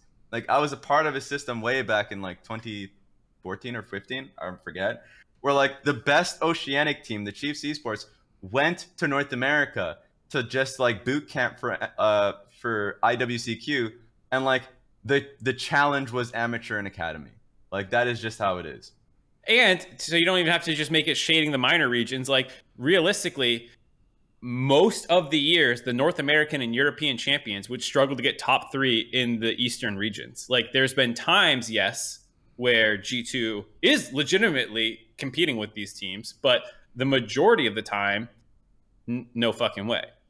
um, you know, like a, a lot of the tournaments, the EU and NA teams wouldn't even you know stand Yeah. a chance in, in playoffs for these other regions and so like to that point about parity it's not just the minor regions having no chance against the major it's within the major regions even some of the pool pool one seeds are not close to each other Just Danny in the chat just said that was 10 years about Oceania. Like, we can't have both opinions or both cakes where it's like, oh, uh, you know, the Oceanic players coming in an academy is like overbloated, and there's a community going wild and saying, well, th- this North America amateur talent is as good as this Oceanic player, but then at the same time say that an Oceanic team would do well versus a North American team. Like, uh, no. And Here. I'm not gonna, that's a completely different subject. I'm not gonna I, go I into it. wanna I I'm wanna wrap up. I'm not gonna do it. My main point before you wrap up is just simply I don't like the idea of champions in every region coming together. I think you need to have like the second seed team and the um, I'll say second seed for now from Korea, China, like Europe, things like that to add more teams into the mix and just more competition. That's what I would want. All I want to say at the end of this is I hope if somebody from Riot is watching this and listening to our opinions on MSI, that they take notes. All right, uh, Doctor Doctor, anything you want to shout out before we go on to our next caller? Uh, thank you guys for having me here. It was fun. Um, I really liked what you guys said because I was thinking about the same thing. Um, I actually don't know what to shout out, so I hope you guys have a nice day. Doctor, Thank you. Doctor, I'm gonna shout you out. Thank you, good sir. In fact, I've been I've been wanting to do League Esport content because I find it really interesting, but it's really hard to find a way to get into it. I would just say make videos. Do some do the dumb shit I'm doing where I Don't just like do it. push out YouTube videos. It's a and then put out- disaster. No, it's not because it All of creates us hate it. conversation. Uh, so in, you know he's not actually being We're serious. here, tortured but, like, souls. Be, be, He's not- become a become a Twitter analyst and quote retweet bigger content creators stuff and just argue with them. yeah, yeah. That's you how you do them. it. That's that's how you do like, it. That's yeah. the best way to get oh my god! Or or if you actually want to make content, I promise you, what I have the way I got in was literally I had a blog. I was writing about either the Chinese league, um, at times North America, but mostly Chinese. That's like that. Uh, that was my brand at the time. And then I added the bigger content creators. Uh, like for me, it was Kelsey, Frost, stuff like that. So if you want to make content, just like go in, just do it, make the content, and add the people involved, and they will interact with it if it's if they like it. Just wait until you finance one of your closest friends' shows. He puts a ton of work into it, and then he gets seven K views. Anyway, thank it's you so to much, 8K Doctor now, Doctor. buddy. Thank you so much, Doctor Doctor. for the Mine's showing 851 viewers. I think it's bugged, but okay. Yeah, you're already on. the- You're already on the. Okay. Anyway, no, no, I wasn't talking about Hotline League. I was talking He's about. talking about blame game. Anyway, it's, Why you it's shouldn't just- have Hotline League too, Doctor Doctor? I don't know about that one.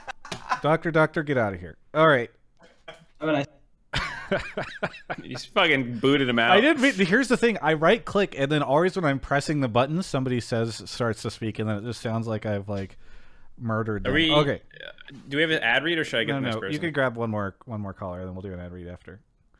Off mark goes. Thank you to Benjamin and Eugene Eugene for That the subs. Thanks That was everyone. too fast, Mark. That was too quick. Camden is here. Camden, where are you calling from? Uh, Ventura County, California. Ventura, California. We have a lot of California callers today. What do you want to talk about on the show? So my take is something a lot of people probably thought coming out of finals, and that is that T1 coaching staff massively underperformed this MSI. Oh, I believe you mean the coin massively underperformed this MSI. Yeah. So, well, I want to talk about the Game Five draft at some point, but um, T1 was able to create massive advantages the vast majority of early games, and the coaching staff both weren't able to find a way to transition leads or draft in a way that makes winning the mid and late game simple. And yeah. Boom. all right. You out of this one, Mark. Well, I, what what I wanna, I? I want to also just ask more broadly speaking, uh, Mark and Raz. Like, there was a ton of flame that were going was going around for for drafts all over the place. I feel like it can like lately the and Mark, you kind of talked about this uh, during LCS at one point in time that like the it feels like the new meta, like Twitter analyst meta, is to say, "Oh my god, this game is over. That team just lost draft. It's over. I can't believe they drafted this champion." And then it doesn't matter if you win or lose because what happens is if you end up being wrong and the team that you flame their draft wins, you just say, "Oh my god, so good that that other team threw at Baron because otherwise there was no way they were ever going to win this game with that draft. It just took that team literally into Travis, you uh, you now realize that you could be an analyst. Boom, just like it. You cracked it. You don't actually need to improve your game knowledge at all. I think it's especially funny in Game Five when like they're bottling fucking ints and they're like, "God, how are they going to win with Jhin?" And I'm like, "How are you going to win when you fucking kill yourself level one?" You know? it's like, who cares about the draft, dude? They played like dog water. Uh, Yeah. I mean, it is a bad draft, but you know, come on. I'm gonna here's here's what I'm gonna do. No one has said this yet. I, it's been nagging at me for a bit. I'm gonna say it. It's not that. I mean, everyone kind of knows whenever it comes to drafting conversation, it's generally not the coach itself; it's the players. And Oh, yeah. Does everybody know that, certain things. Raz? I don't think that's what everybody knows. It's it's constantly discussed, but like so. it's constantly here's the discussed, thing. never heard. Uh, well, what I'm gonna say is what is the main point. So, like, the main point for me is that everyone's been speaking is has been praising Zeus, um, you know, but the reality was when they were on the second game, like, and I'm pretty sure at that point they believed that RNG was gonna first pick Wukong, like they banned Jax on three, um, like fully aware that Bin if he gets Gwen uh, they weren't to go for Gwen, but if he if they could get Gwen, that they were afraid of the Jax pick. So it felt like they were aiming to go two three, um, you know, one two on um, Gwen and then ban out the Jax, but they didn't have the Jax in their favor. In fact, every single time the Gwen was picked on the opposite side, it was the Jace that was something that they would go for. And in fact, throughout the entire regular season, the amount of Jace that this man has played was disgusting. It was a first pick Jace throughout the season. Felt like they didn't actually ever want to experiment on anything past that. Um, Zeus just didn't have a champion pool like that was even comparable to Bin. Like Bin can play a lot of things. The question on Bin is how much he into the beginning of the split or at times the regular season. Like maybe it's a motivation thing. Who knows? But Zeus, like, if you're really hamstrung on red side, if your top laner can play like really a matchup that is not optimal, like you can't really do anything. So then you could say, okay, why don't we ban the Gwen? That's a good question. I actually am really surprised that they banned Galio the entire time. We all know how good Galio is in RNG's hands. Most of the time, it's a first pick, and you know clearly that it's going to go mid lane. Sure, you can go support, but RNG will go mid lane Galio. And I thought personally that T1 handled that very well. Um, the last time we saw Faker go Tristana, or just play for mid, and anytime Galio uh, went sides, they like hard punished it. so yeah, to an extent, I think their strategy going into pick ban was poor, but I also believe that they just were pretty tied. Uh, that Zeus didn't have really any other champions past Jace that he was confident with um, into the matchup. And if you're going into Gwen and you're you have a lot of bans that you need to go for, yeah, that sucks for that team. It sucks a lot if you feel like you're hamstrung every single time you're on red side. I I think most teams, a lot of teams will generally prefer red side if they have a larger champion pool for them from their players. Um, so yeah, did they think they needed blue side? That's yes, to their specifically for that team. So I'm sure Polt didn't want to criticize his player, and he should. You should absolutely like at some point own it a little bit. Um, not come out and flame the player, but say, yeah, we were limited on this side, or we Well- were just worse players, we were a worse team. Something that gives credit to the opposing team because what he did was like horrendous. Yeah, I mean, so it's it's just so funny too because like by most metrics they wouldn't have gotten blue side anyways because they were the lower seed coming into the like the thing. The, the, the coin flip is actually I don't know if it's new this year or if it was last year too, but like traditionally the higher seeded team gets side select. So like they wouldn't have gotten blue side. Like I, I'm actually glad RNG got blue side because they should have had it because they they were the higher seed Yeah. from from the group stage. Um, and to that point, like I agree, the drafts were not good. I, I didn't like their game one draft. Actually, that was one of the few things I tweeted last night or two nights ago, whenever it was. Uh, I didn't like their game one draft, and then you talked about game three, game five, leaving up. They banned Nautilus over the Gwen. Yeah. it's like, what are you doing? And to your point about the player stuff, I guarantee you, Polt's pulling Zeus aside, being like, "Hey, dude, they're gonna first pick Gwen again if we leave it up. Is this a problem?" And he's like, "Nah, dude, I'll crush it this time. Don't Yeah, worry. Give me the rock, coach. Give him Gwen. I don't give a shit. Bin sucks. You know, like players start thinking this way. They say this shit all the time. They get egos and they're like, "No, he's not good. He's not good on Gwen. I'm better. He just got lucky. Like they're just ganking me. Like just just give me more word wards. It's fine. Like I guarantee you, some level of this conversation happened between Polt and, and Zeus, and like people are gonna flame Polt's drafting, but like 100% to your point about champion pools, but also just like the ego that players develop to be like, no, no, no, no, no, he's not that good. Let him have it again. Yeah, and just stubbornness generally. It, like, I know hearing the Impact interview with uh, Ashley Kang on Horizon, like talking about when he shook hands with Zeus at the very beginning, like early, early on, like that. You know, he's like, okay, you could tell he was nervous, like he was shaking, like those type of things. Like, you, I don't want to psychoanalyze, but like, there's a million reasons why a player would, if he believes firmly this is how a matchup should go or something, or there's an expectation or all these things that he'll just like stick to it and be stubborn in there rather than changing things during a series, right? So that one harmed him a lot. You're right about game one draft, like the nocturne when you're you definitely don't want to Full, full poke comp with Nocturne in it. It's just like, what the fuck did you Yeah. make? It was the trollest draft I've ever seen. It's like they didn't even win the early game. They picked like multiple early game pushing champs. Don't get an advantage in the early game. It's just the fucking Yeah. stupid. It's the worst draft uh, of the. I think it's worse than Game Five's draft, to be honest. People You're talk right. about people only ever talk about Game Five drafts at the end of a series, but their Game One draft is actually the worst of the series. It was Can I comment on the Nautil- Nautilus pick in or the Nautilus ban, excuse me, in game five? So um, I think Raz said earlier that you know the players also have a say in like what they're picking. It's not only the coaches, but I think that the Nautilus ban was a coach idea.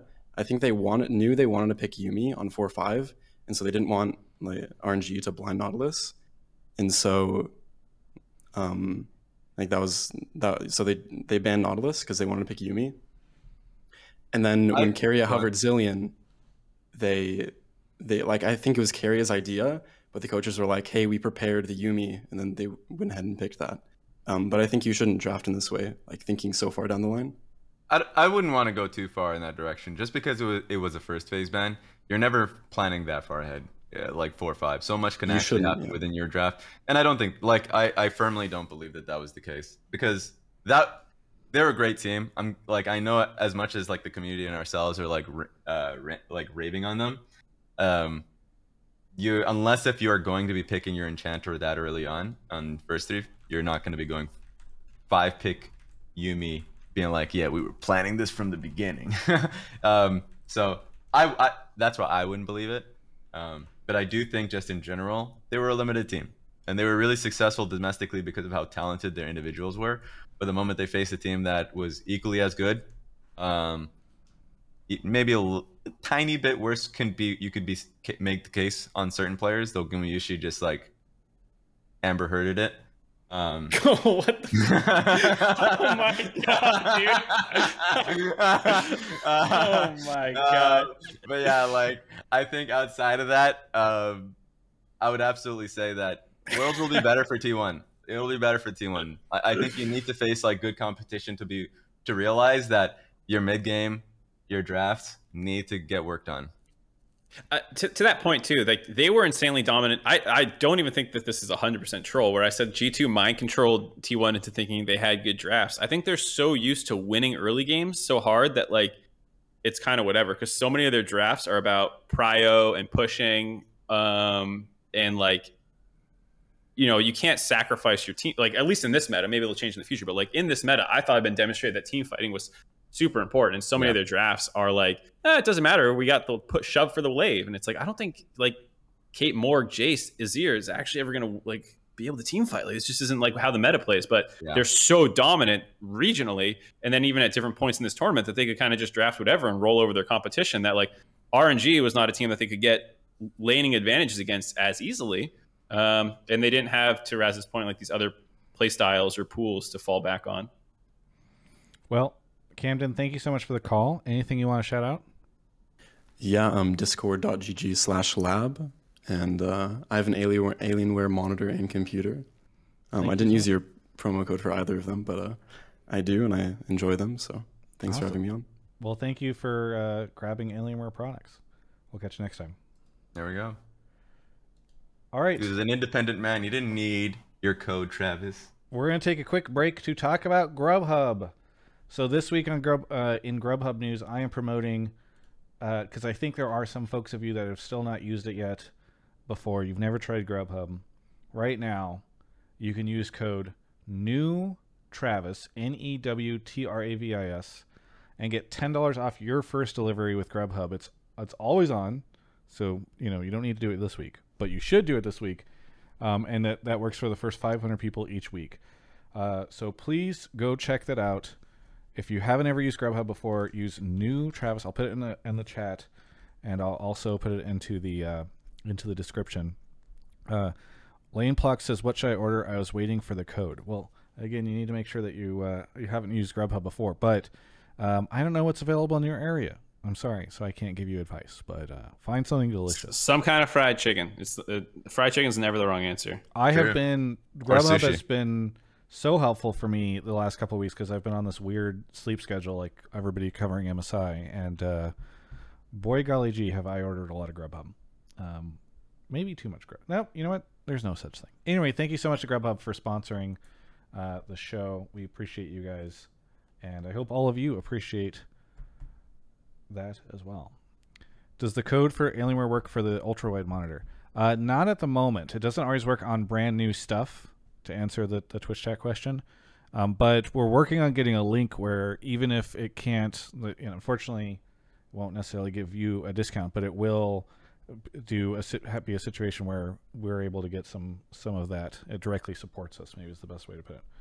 Mark, are we ready for the next caller? Yeah, I didn't know if you were. Let's do it. Arsh Hello? is here. Arsh, where are you calling from? Uh, I'm in SF right now, but normally uh, I'm in Santa Monica. That's where I go to college. Nice. Okay, man. Everybody from the God damn. Southern California area. Uh, okay, what do you want to talk about on the show? Uh, I said I'm a G2 and Caps fan all the way, but the way they collapsed during Worlds, or not sorry, during MSI was apparently burnout, which concerns me severely for summer because I've never seen in my life Caps burned out, never heard of it. Uh, and if it's happening now, it's really scary for the Caps, Claps, Craps sort of narrative. I think. What? So- can, you, can you expand a little bit on where you're hearing the burnout stuff coming from? Uh, like um, Flockhead talked about, like it was a really long schedule. Um, also, like if you just look at how they're playing, um, it really seemed like there was, like I mean, there was a lower level of play, right? Like after after g- day two, um, Caps gap, Caps gapped uh, Xiaohu in their one game against them, and then after that looked worse and worse. I didn't think his um, like performance during the best of five was anything notable, which is really sad because I really like Caps. Um, and I just thought that like over time, like it looked kind of like how EG did, where it was like their flashes of brilliance looked fewer and further between. Even though I think, as I think Mark mentioned earlier, like I don't think the three O's were necessarily indicative of like NA EU being so much worse. I think there were worlds where like they both take games, but I think that G2 did not look as good as they could have, and like over the course of the tournament, they looked worse and worse, and that's concerning. Totally tangential to this. Uh, has well has actually totally relevance to this. Just wanted to toot my own horn for the EG versus G2 compared to the T1 versus uh, uh, wait no RNG versus EG instead of the T1 versus G2 matchups where I said Mhm. it was more likely that EG won the series, uh, uh, more likely that G2 took a game versus T1 because T1 was just too dominant, and then G2 just gets absolutely booty blasted, and EG was more competitive. I was like, yeah, you know, it was both three O's. To Travis's point about like we're debating like one percent chance of things happening, but uh, totally irrelevant to everything you just said. Sorry, I just had to slip that in No, there. I, I think it makes again. sense, right? Like G2 stylistic matchup into G- T1, like how they played this year, was also pretty bad, right? My Yeah. name is Mark, and I hear your question. I'm gonna ignore it and pat myself on the back. You know, I just I, before I forgot. I forgot three or four times I meant to say, and I keep forgetting. So here you go. All right, Raz, you you you go salvage this this call for me. Um, I don't think it has anything to do with uh, the schedule. I do think the schedule is rough on everybody. Um, that's just how it is once you go through a, a long split where it is just permis, um, you know, playing scrims and getting into a new region and all this stuff. It's probably better from the side of T1 and RNG that are just like chillaxing during scrims while North America in particular, but I, I'm sure you are like getting thrashed against specific like uh, Eastern teams. So I know that that's just going to have a lot more uh, external stress involved. Um, but I, I wouldn't have really allotted to that. I, watching the actual finals itself, I mean, T1 was just already, I felt like on a good trajectory in the Rumble stage. Like they beat RNG in the final game, and it felt like their drafts were getting better. I know, you know, the finals incident is something we kind of just talked about. But in their semifinals, I, I actually just enjoyed their draft, specifically the, Le, the LeBlanc draft, uh, where they could play sides and they actually literally just could play team fights better. I enjoyed their that was their game two draft. Um, I thought that they had played the game one draft really well. In fact, I was just talking about how Baker Tristana playing into Galio first pick, guaranteed mid, was a great decision. I wish they actually followed through that on that one from the team that originated that uh, in RNG, right? So yeah, there's the- there were some ideas that T1 had in this series that I really, really wish they carried on to the second series. So T1, T1 just were just better. Um, That's a good and point. I mean, show best Galio in the world and you don't pull out your insane counter. That's I Yeah, didn't think of that. Crazy. I don't know. Maybe it's like they were afraid from scrims. I can only imagine just because like in semifinals you're playing the team in the other, you're scrimming the other uh, team in the other, um, uh, what's it called, group. I mean, people. I think I remember hearing that uh, RNG was maybe scrimming EDG just because they were at, you know, they're in China, but no, I, I would guarantee that they would be scrimming someone. Anyways, back to the point is, yes, they should have carried some of their drafting philosophies into the finals. Um, they just played better individually and played uh, had better drafts, uh, and also just kind of go into G two a little bit. Um, even in some of the wins that they had versus the top tier teams in Rumble stage, they were like the one versus T1 at the very beginning. T1 had a horrific draft, and then at the same time, their bot lane was losing early on to Guma. Um, I, I kind of felt like that was going to be a constant where G2 just had an inexperienced bot lane coming into a, uh, um, an event with like top tier bottom lanes. Um, so it finally came through. I think they'll be better in Worlds, but I don't think it's I don't think it's burnout. I, I hope it's not burnout. I, I was worried that you're about to drop some like interview or something that I hadn't seen on, on Reddit or something. So uh, I'm sure they are somewhat burnt out. I, I think everyone by the end of MSI is like, God, just get me home and let me Yeah. fucking sleep. You know, like yeah, I think like like Danny's tweet. I, I think it was more like that from Flocked that I saw. I don't think it was explicit. Okay, yeah. I mean, in in that case, like it sucks for them that you know you go to Razor's Point, you kind of get your ass blasted, you come home, everyone else is screaming ahead of you. There's probably pressure. Yeah. Uh, all these things are gonna make you feel bad. But uh, if it's not like the player saying, "Oh God, I'm burnt out," then it's more like a na- this is, sounds weird like a natural tiredness that comes with the job for a lot of people versus like uh, the one that always stood out to me i think it was 2016 fnatic when they were just like turbo grind lords and like by the end of worlds all the players were like i would rather be dead than scrimming right now but we're deep in worlds or whatever it was you know Yeah. And a 2018 team- Worlds uh, was it was the Korea right? 2018 Worlds. Uh, yeah i think every- it's 2018 Perkz, Perkz, and Perkz was just like, I, I can't fucking do it. Like he mega burned out and talked about that in the interview after they were done, Yeah. or Yeah, maybe the while they were going. I think um, is when they were. There, there's there's multiple teams as well that have had this. Yeah. Yeah. So the team like that would probably, and this is just me speculating, that would have the least issue of burnout is like a T1 that didn't have much of a playoffs because their playoffs format is ass. Like they're also doing a cakewalk during like uh, during their split, um, and they, their actual event is in their region, like so is in Korea. So well, it's Busan, but still, like you're at least not that far away from home, and the hour- time change not that crazy. China would, I would say, RNG would probably have the biggest case because they're they have a gulag of a playoffs format, and like their the regular season is this constant game, And they're trapped. between Twenty teams, and they're trapped in their own house for months. Like you can imagine that for them, it's like I just don't even want to be a part of the event. You know, as you, as Travis said earlier, like it's very it's very possible, maybe even likely, where players are like, yeah, I, you know what, I'd rather not join or something like that. Um, but every team is going to, at some forms, have some burnout and would want to have a break at some point. But I wouldn't allot it to their reasons for failure. Yeah, I just I do I do think that given the schedule and all that stuff, um it's it's I can definitely understand Danny. I'm a little it's a little Or weird. RNG if- having to play the three extra games. I forgot about that. Scrim game, solo queue games. I think True. was that was True. uh, literally solo queue for them. I do feel like EU has had and maybe I'm wrong, but I feel like EU's had the easiest schedule this year because they had giant weeks off while Riot went on vacation and all that stuff. And so Oh, they're three yeah, weeks off E- in the EU middle. was big chilling. I think they. Yeah. I was annoyed as an LEC fan. I was like, where, where is content? Yes. Yeah, well, uh, let it be known, LC- uh, for all of their issues, LCS actually just bullied through it while LEC was like vacation time. Uh, I will anyway, say they hey G2 still went through lower bracket, and they have a more egregious lower bracket than we do. They just if you are not top two, t- top four teams, you are playing nearly every other day. Um, so I think G2 still had a lot in terms of play. They didn't have long series, a lot of 3-0s, but still. Arsh, thank you so much for the call. Anything you want to shout out before we go on to our last caller? Uh, yeah, uh, Dignitas League. I hope they do well with Gamsu because I've been writing for their site and stuff. I've been doing a lot of um, blog writing on my own, and I'm writing for Dignitas now. So I hope they do well because that'd be cool. Uh, I have also, a any for you. oh yeah, How are you being paid? uh, it's it's I I would be willing to talk to you about that off stream, kind of. But it's actually Okay. it's I- I've talked to some friends about that. So It's uh, I'm it's just saying. listen. He gets the finest mouse pads that anyone can get. See, the mouse pads are all it's what is about. Arsh, thank you so much. Oh, did you have anything else you wanted to shout out? I just wanted to say any female league casters that are like amateur or up. I'm writing a piece about um, sort of like this railroading stuff around uh, female league casters that I've I've been seeing for a while, and I'm I'm really interested in like that kind of thing. So if you are watching this and you're a female league caster, uh, please reach out to me on Discord or Twitter. Um, I would love to talk to you about it. Fantastic. Thank you so much, Arsh, for the call, and we'll catch you next time.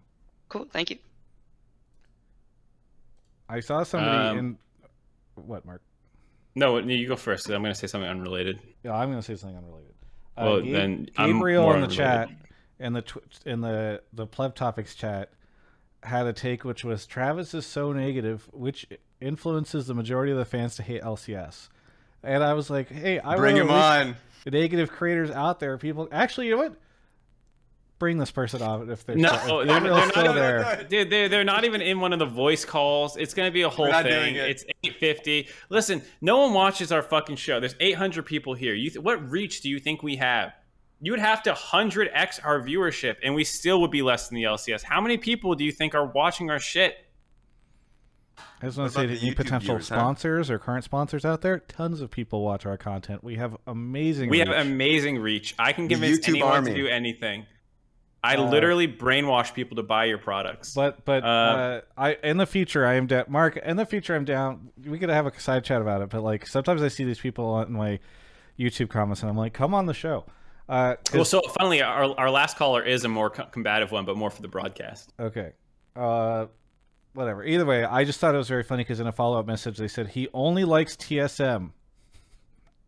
Wait, That's you.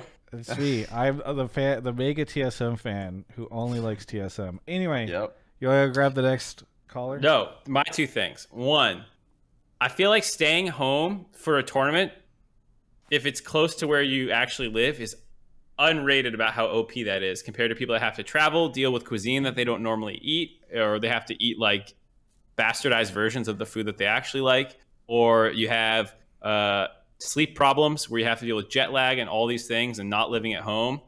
Um, I've heard so many horror stories, like teams when they go like IEM Katowice and stuff, and you're like, wow, this was was terrible. Un unironically, T1 had a had a home field buff for sure, but no one ever talks about home Wait, field didn't buffs. didn't RNG also have a home field buff? No, it's different. Technically, yes. I would. I, I, I, don't. say, I think that they actually have a really great home field buff. Well, I, I, if people want to say that playing from home, while obviously there's a lot of psychological problems about being trapped inside for months on end that I know Raz is making a face about, but at least like I, I understand that, but at least like in front of a crowd, like the level of nerves and the stage shaking and those other things you hear people talking about, you don't have to deal with, and it's closer to like your solo queue experience. I do think is a home field buff, but I'd also say like T1 got their own home field buff being in, in Korea, uh, even there if it was like you said in Busan and not Seoul. not a lot of the conversations were like there are like good topics about not having white noise in your i don't know once again i would love the transparency. I really wish riot had done this. Like hey do they have white noise in their ears? Because sometimes they can do fabricated white noise. Like if there isn't then okay like that's good to know because it's not necessary but also that is an advantage to not have like this blaring noise in your ear. Um you know like just like there are a few things that i wish that we could have known but that's fine right?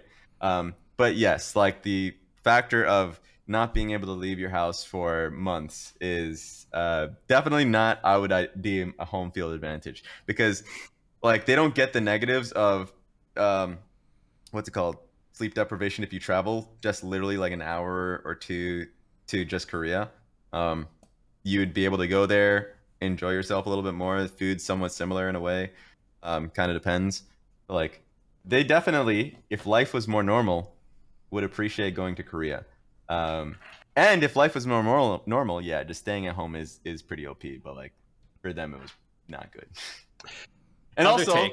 no, they would have a barber that wouldn't fuck up their hair like they were doing at their own establishment, guys. Their hair was fucked up. Like, just Is it so- like how Mark's hair has been lately, or Oh no! Don't do it to him.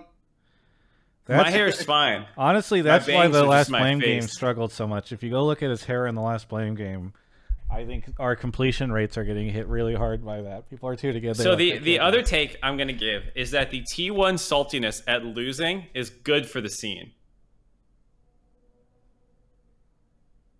I I think it is. I I this is tough for me because think I, want to. I'm trying to figure out the best way to say this.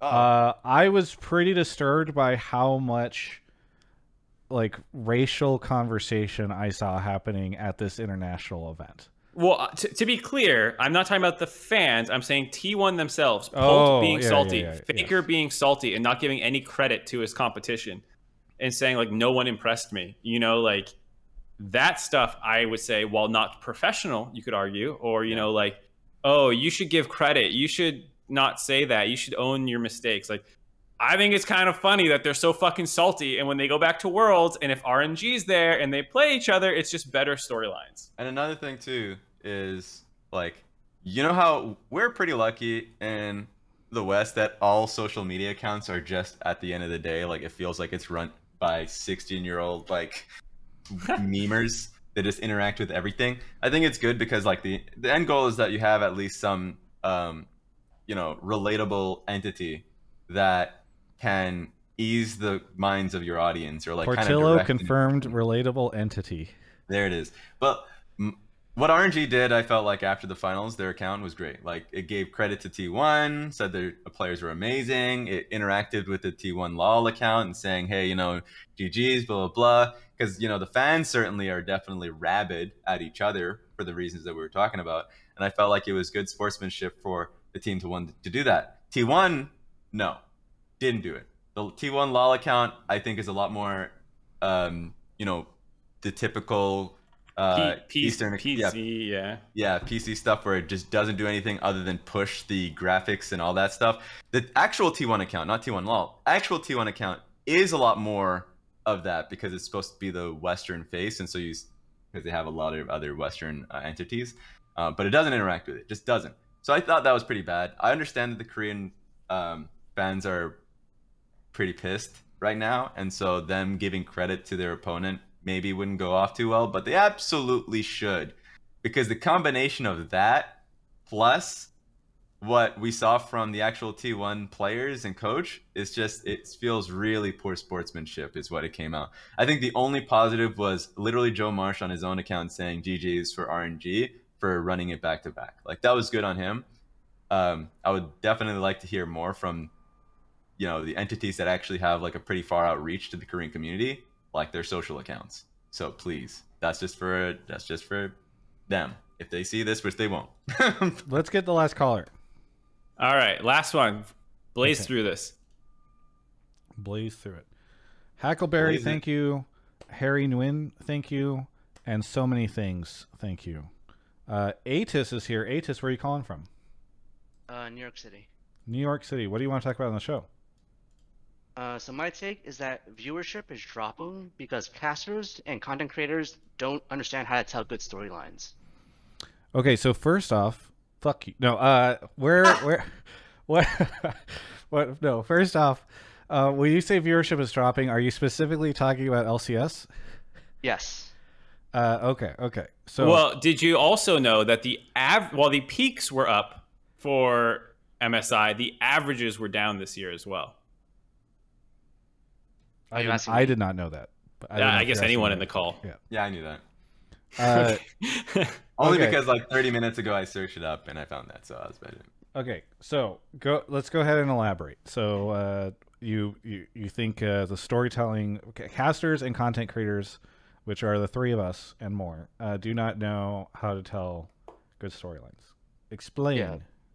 So I want to go back to I started watching esports back in StarCraft 2 when HuK and Idra were like the pro- prominent figures in uh, North America. Yes. And when I was watching them, I didn't really give a shit. They didn't bring anything to the table. Uh, it wasn't until M uh, MLG where IM MVP and NesTea came along. They were the best Terran, and NesTea was uh, the professor, where he kind of built units and always knew the perfect amount of units to build to defend every attack. Um, that brought storyline to everything. Uh, there was Liquid Hero. Um, Day Nine actually made a video where he likened Hero to Bisu and his playstyle in, in StarCraft One, from when he flipped the entire play uh, win percentage in PVZ around in one tournament, and that really brought like a a storyline and something to tell the tale of that player. In League of Legends, CLG versus TSM, I didn't really give a shit what I was watching. It wasn't until Azubu Blaze came over, I learned from them. I learned on Mad Life. He was the god of Blitzcrank. He turned, he won games purely through his hooks. Um, and I followed him up until 2016, 2017 when he was on CJ Entus. Uh, even High was he was uh, called like the shot caller. It's like a role, but it was for him it was a moniker, and it really told his story. And right now there is no story in the LCS for any player. Like I think Bjergsen, he a he was he succeeded in spite of not having a name, and Doublelift also succeeded with in spite of not having a name. But there really isn't like a, a story to tell for any player. Oh And my god. Okay. Okay. So, Uh, Wait, hang do you want to go first, or can I throw a little joke in? I want to. I, well, you could throw I your like little to joke joke in, but first. I, I have a joke lot to talk about, even just from the premise of this stuff. Go ahead, Mark. Uh, so the funniest thing to me is, and this is tongue in cheek, but you're talking about storytelling and narrative, and Twitch chat was a thousand percent lost on where the fuck you were going with this point. and No, it's no, just, no. I think Twitch chat was such a mostly point. lost on. Uh, okay, if so could for me, No, no, no, No, no, I know. I know. Go ahead, Travis. Travis sorry, go ahead. Atis. I gotta first off blow you up for I your you SC2 know- stuff I because want you to know that I I didn't laugh at Mark's joke. I got I into esports through SC2, and HuK and Idra were huge fucking names. Do you remember the hallucinate meme where like GG, Idra- you know, Idra- this were surrendered, Yeah. right? Yes, He yes. before the battle. Yes, Yeah. Idra surrendered upon seeing Hux. What were they, Void Rays or whatever? Because he and then they were actually halluci- hallucinated. you Like, know that were shit was halluc- right? amazing. What are you Yeah. talking about? HuK and Idra were huge, and then also, okay, wasn't HuK also on TL at the time? And then Yeah. yeah, like, and I so didn't you also HuK. had the the I didn't like Junio. I didn't like like Chef. These players they weren't like exciting to me. And people are more likable to players than teams. When you say like, "Oh, this team is on a five-game win streak," that's like a fragile storyline because as soon as they lose, that storyline is gone.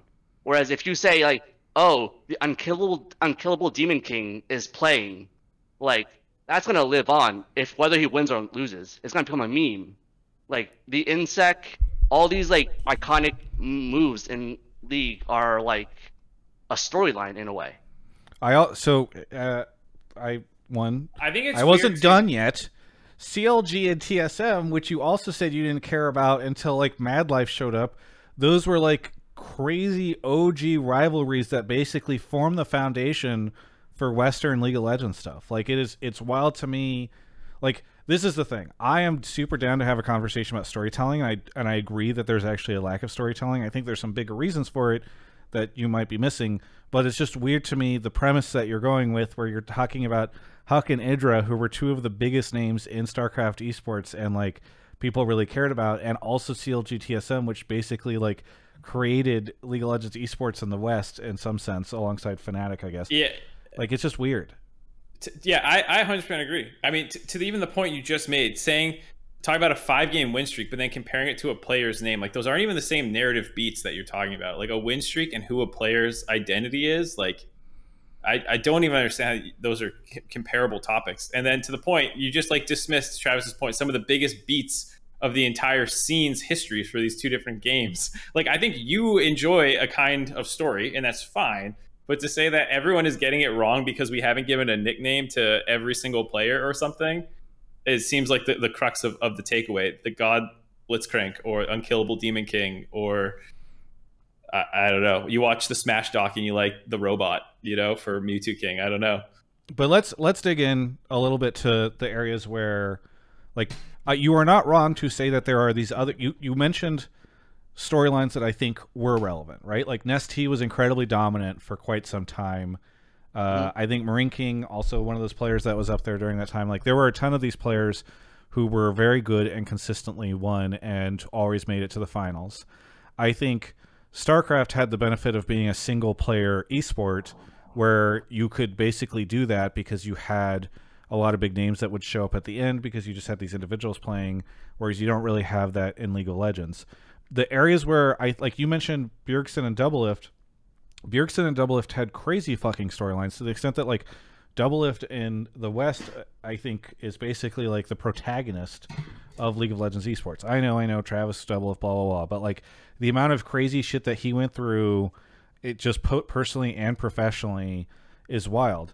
Who else has any fucking storyline that gets anywhere close to that? Like, I I don't want to. I'm not going to go on rant five hundred thousand about the turnover in the league, Dude, but it's like literally the same point I have. So it's yeah, it's like you can't like we we fucking rotate players in and out of the league so frequently that we never have a chance for any of them to like build up any story. Well- like, do you want me to talk about how fucking Stixxay is coming back again from being a coach to like competing on Golden Guardians and like, wow, that's a fucking crazy story. You know, it's just like it's it's the reason why this league was criticized for so long for just making every single thing about Doublelift and Bjergsen was because it was so hard to find any other players who could consistently be good, consistently end up in the finals, and who could consistently remain in the league in a, at a time where teams are constantly looking for who the best player from Europe is that they can import over here for one or two splits.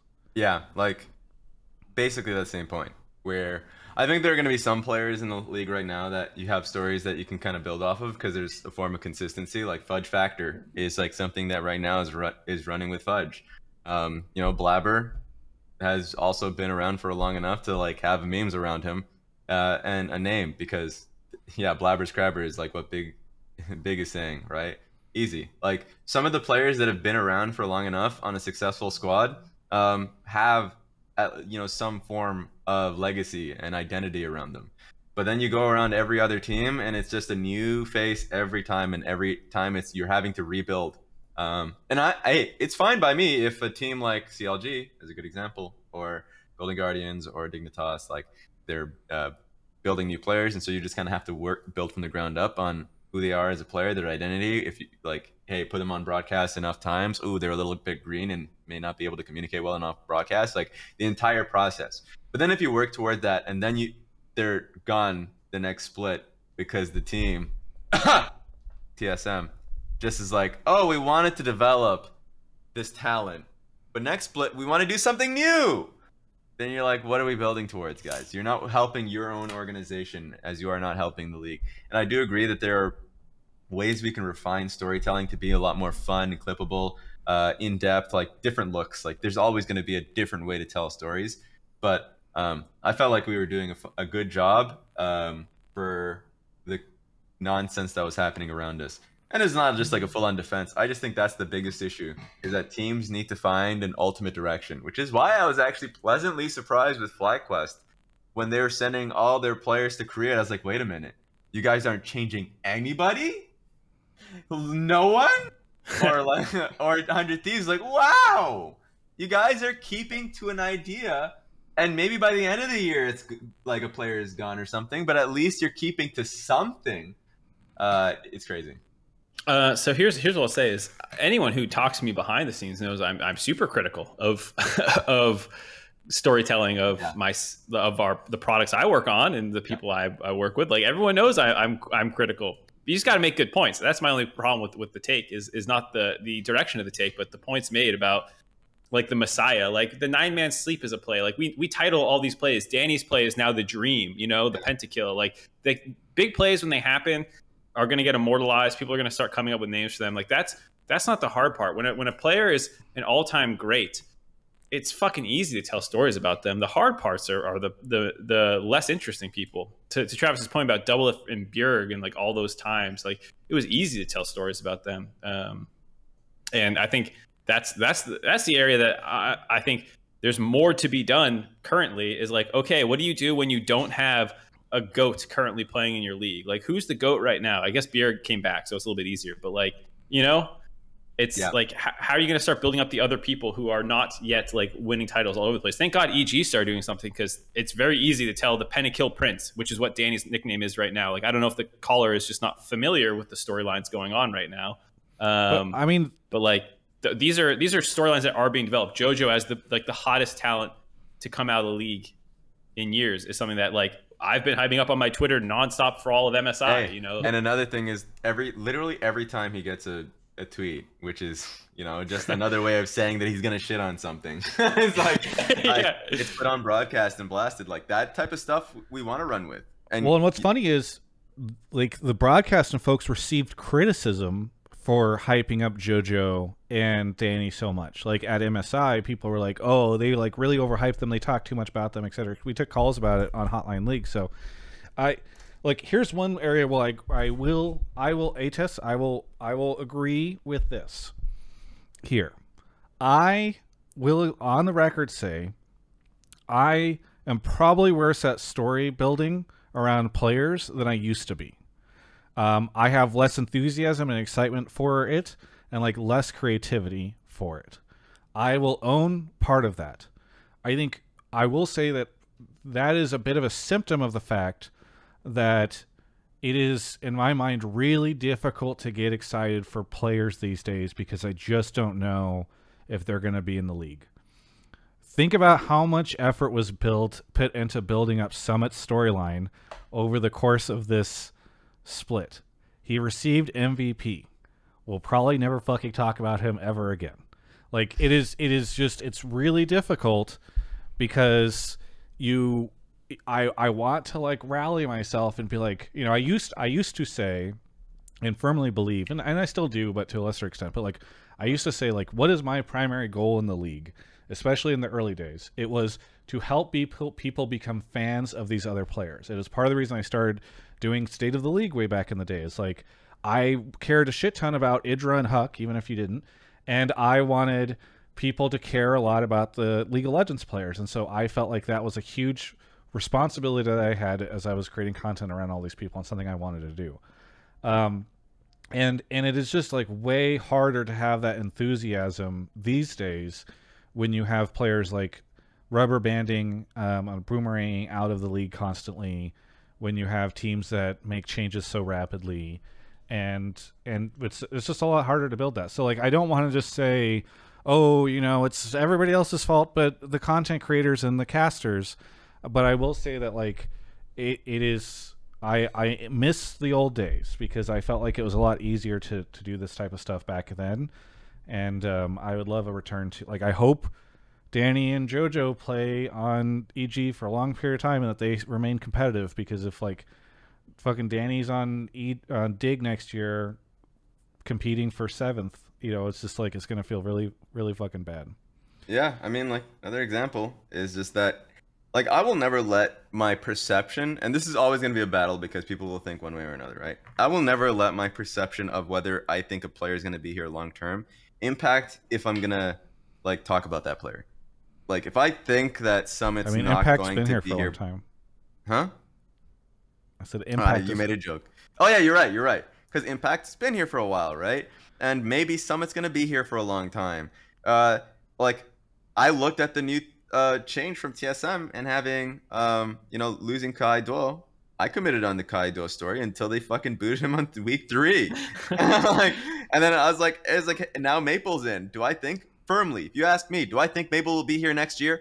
Fuck no, I don't think so. I will still sell the story, like because it would be a huge miss otherwise. If they actually kept him, if he stayed here, like that would be a humongous miss. So I'm gonna still talk the story if he is the story of the team, but it is a problem.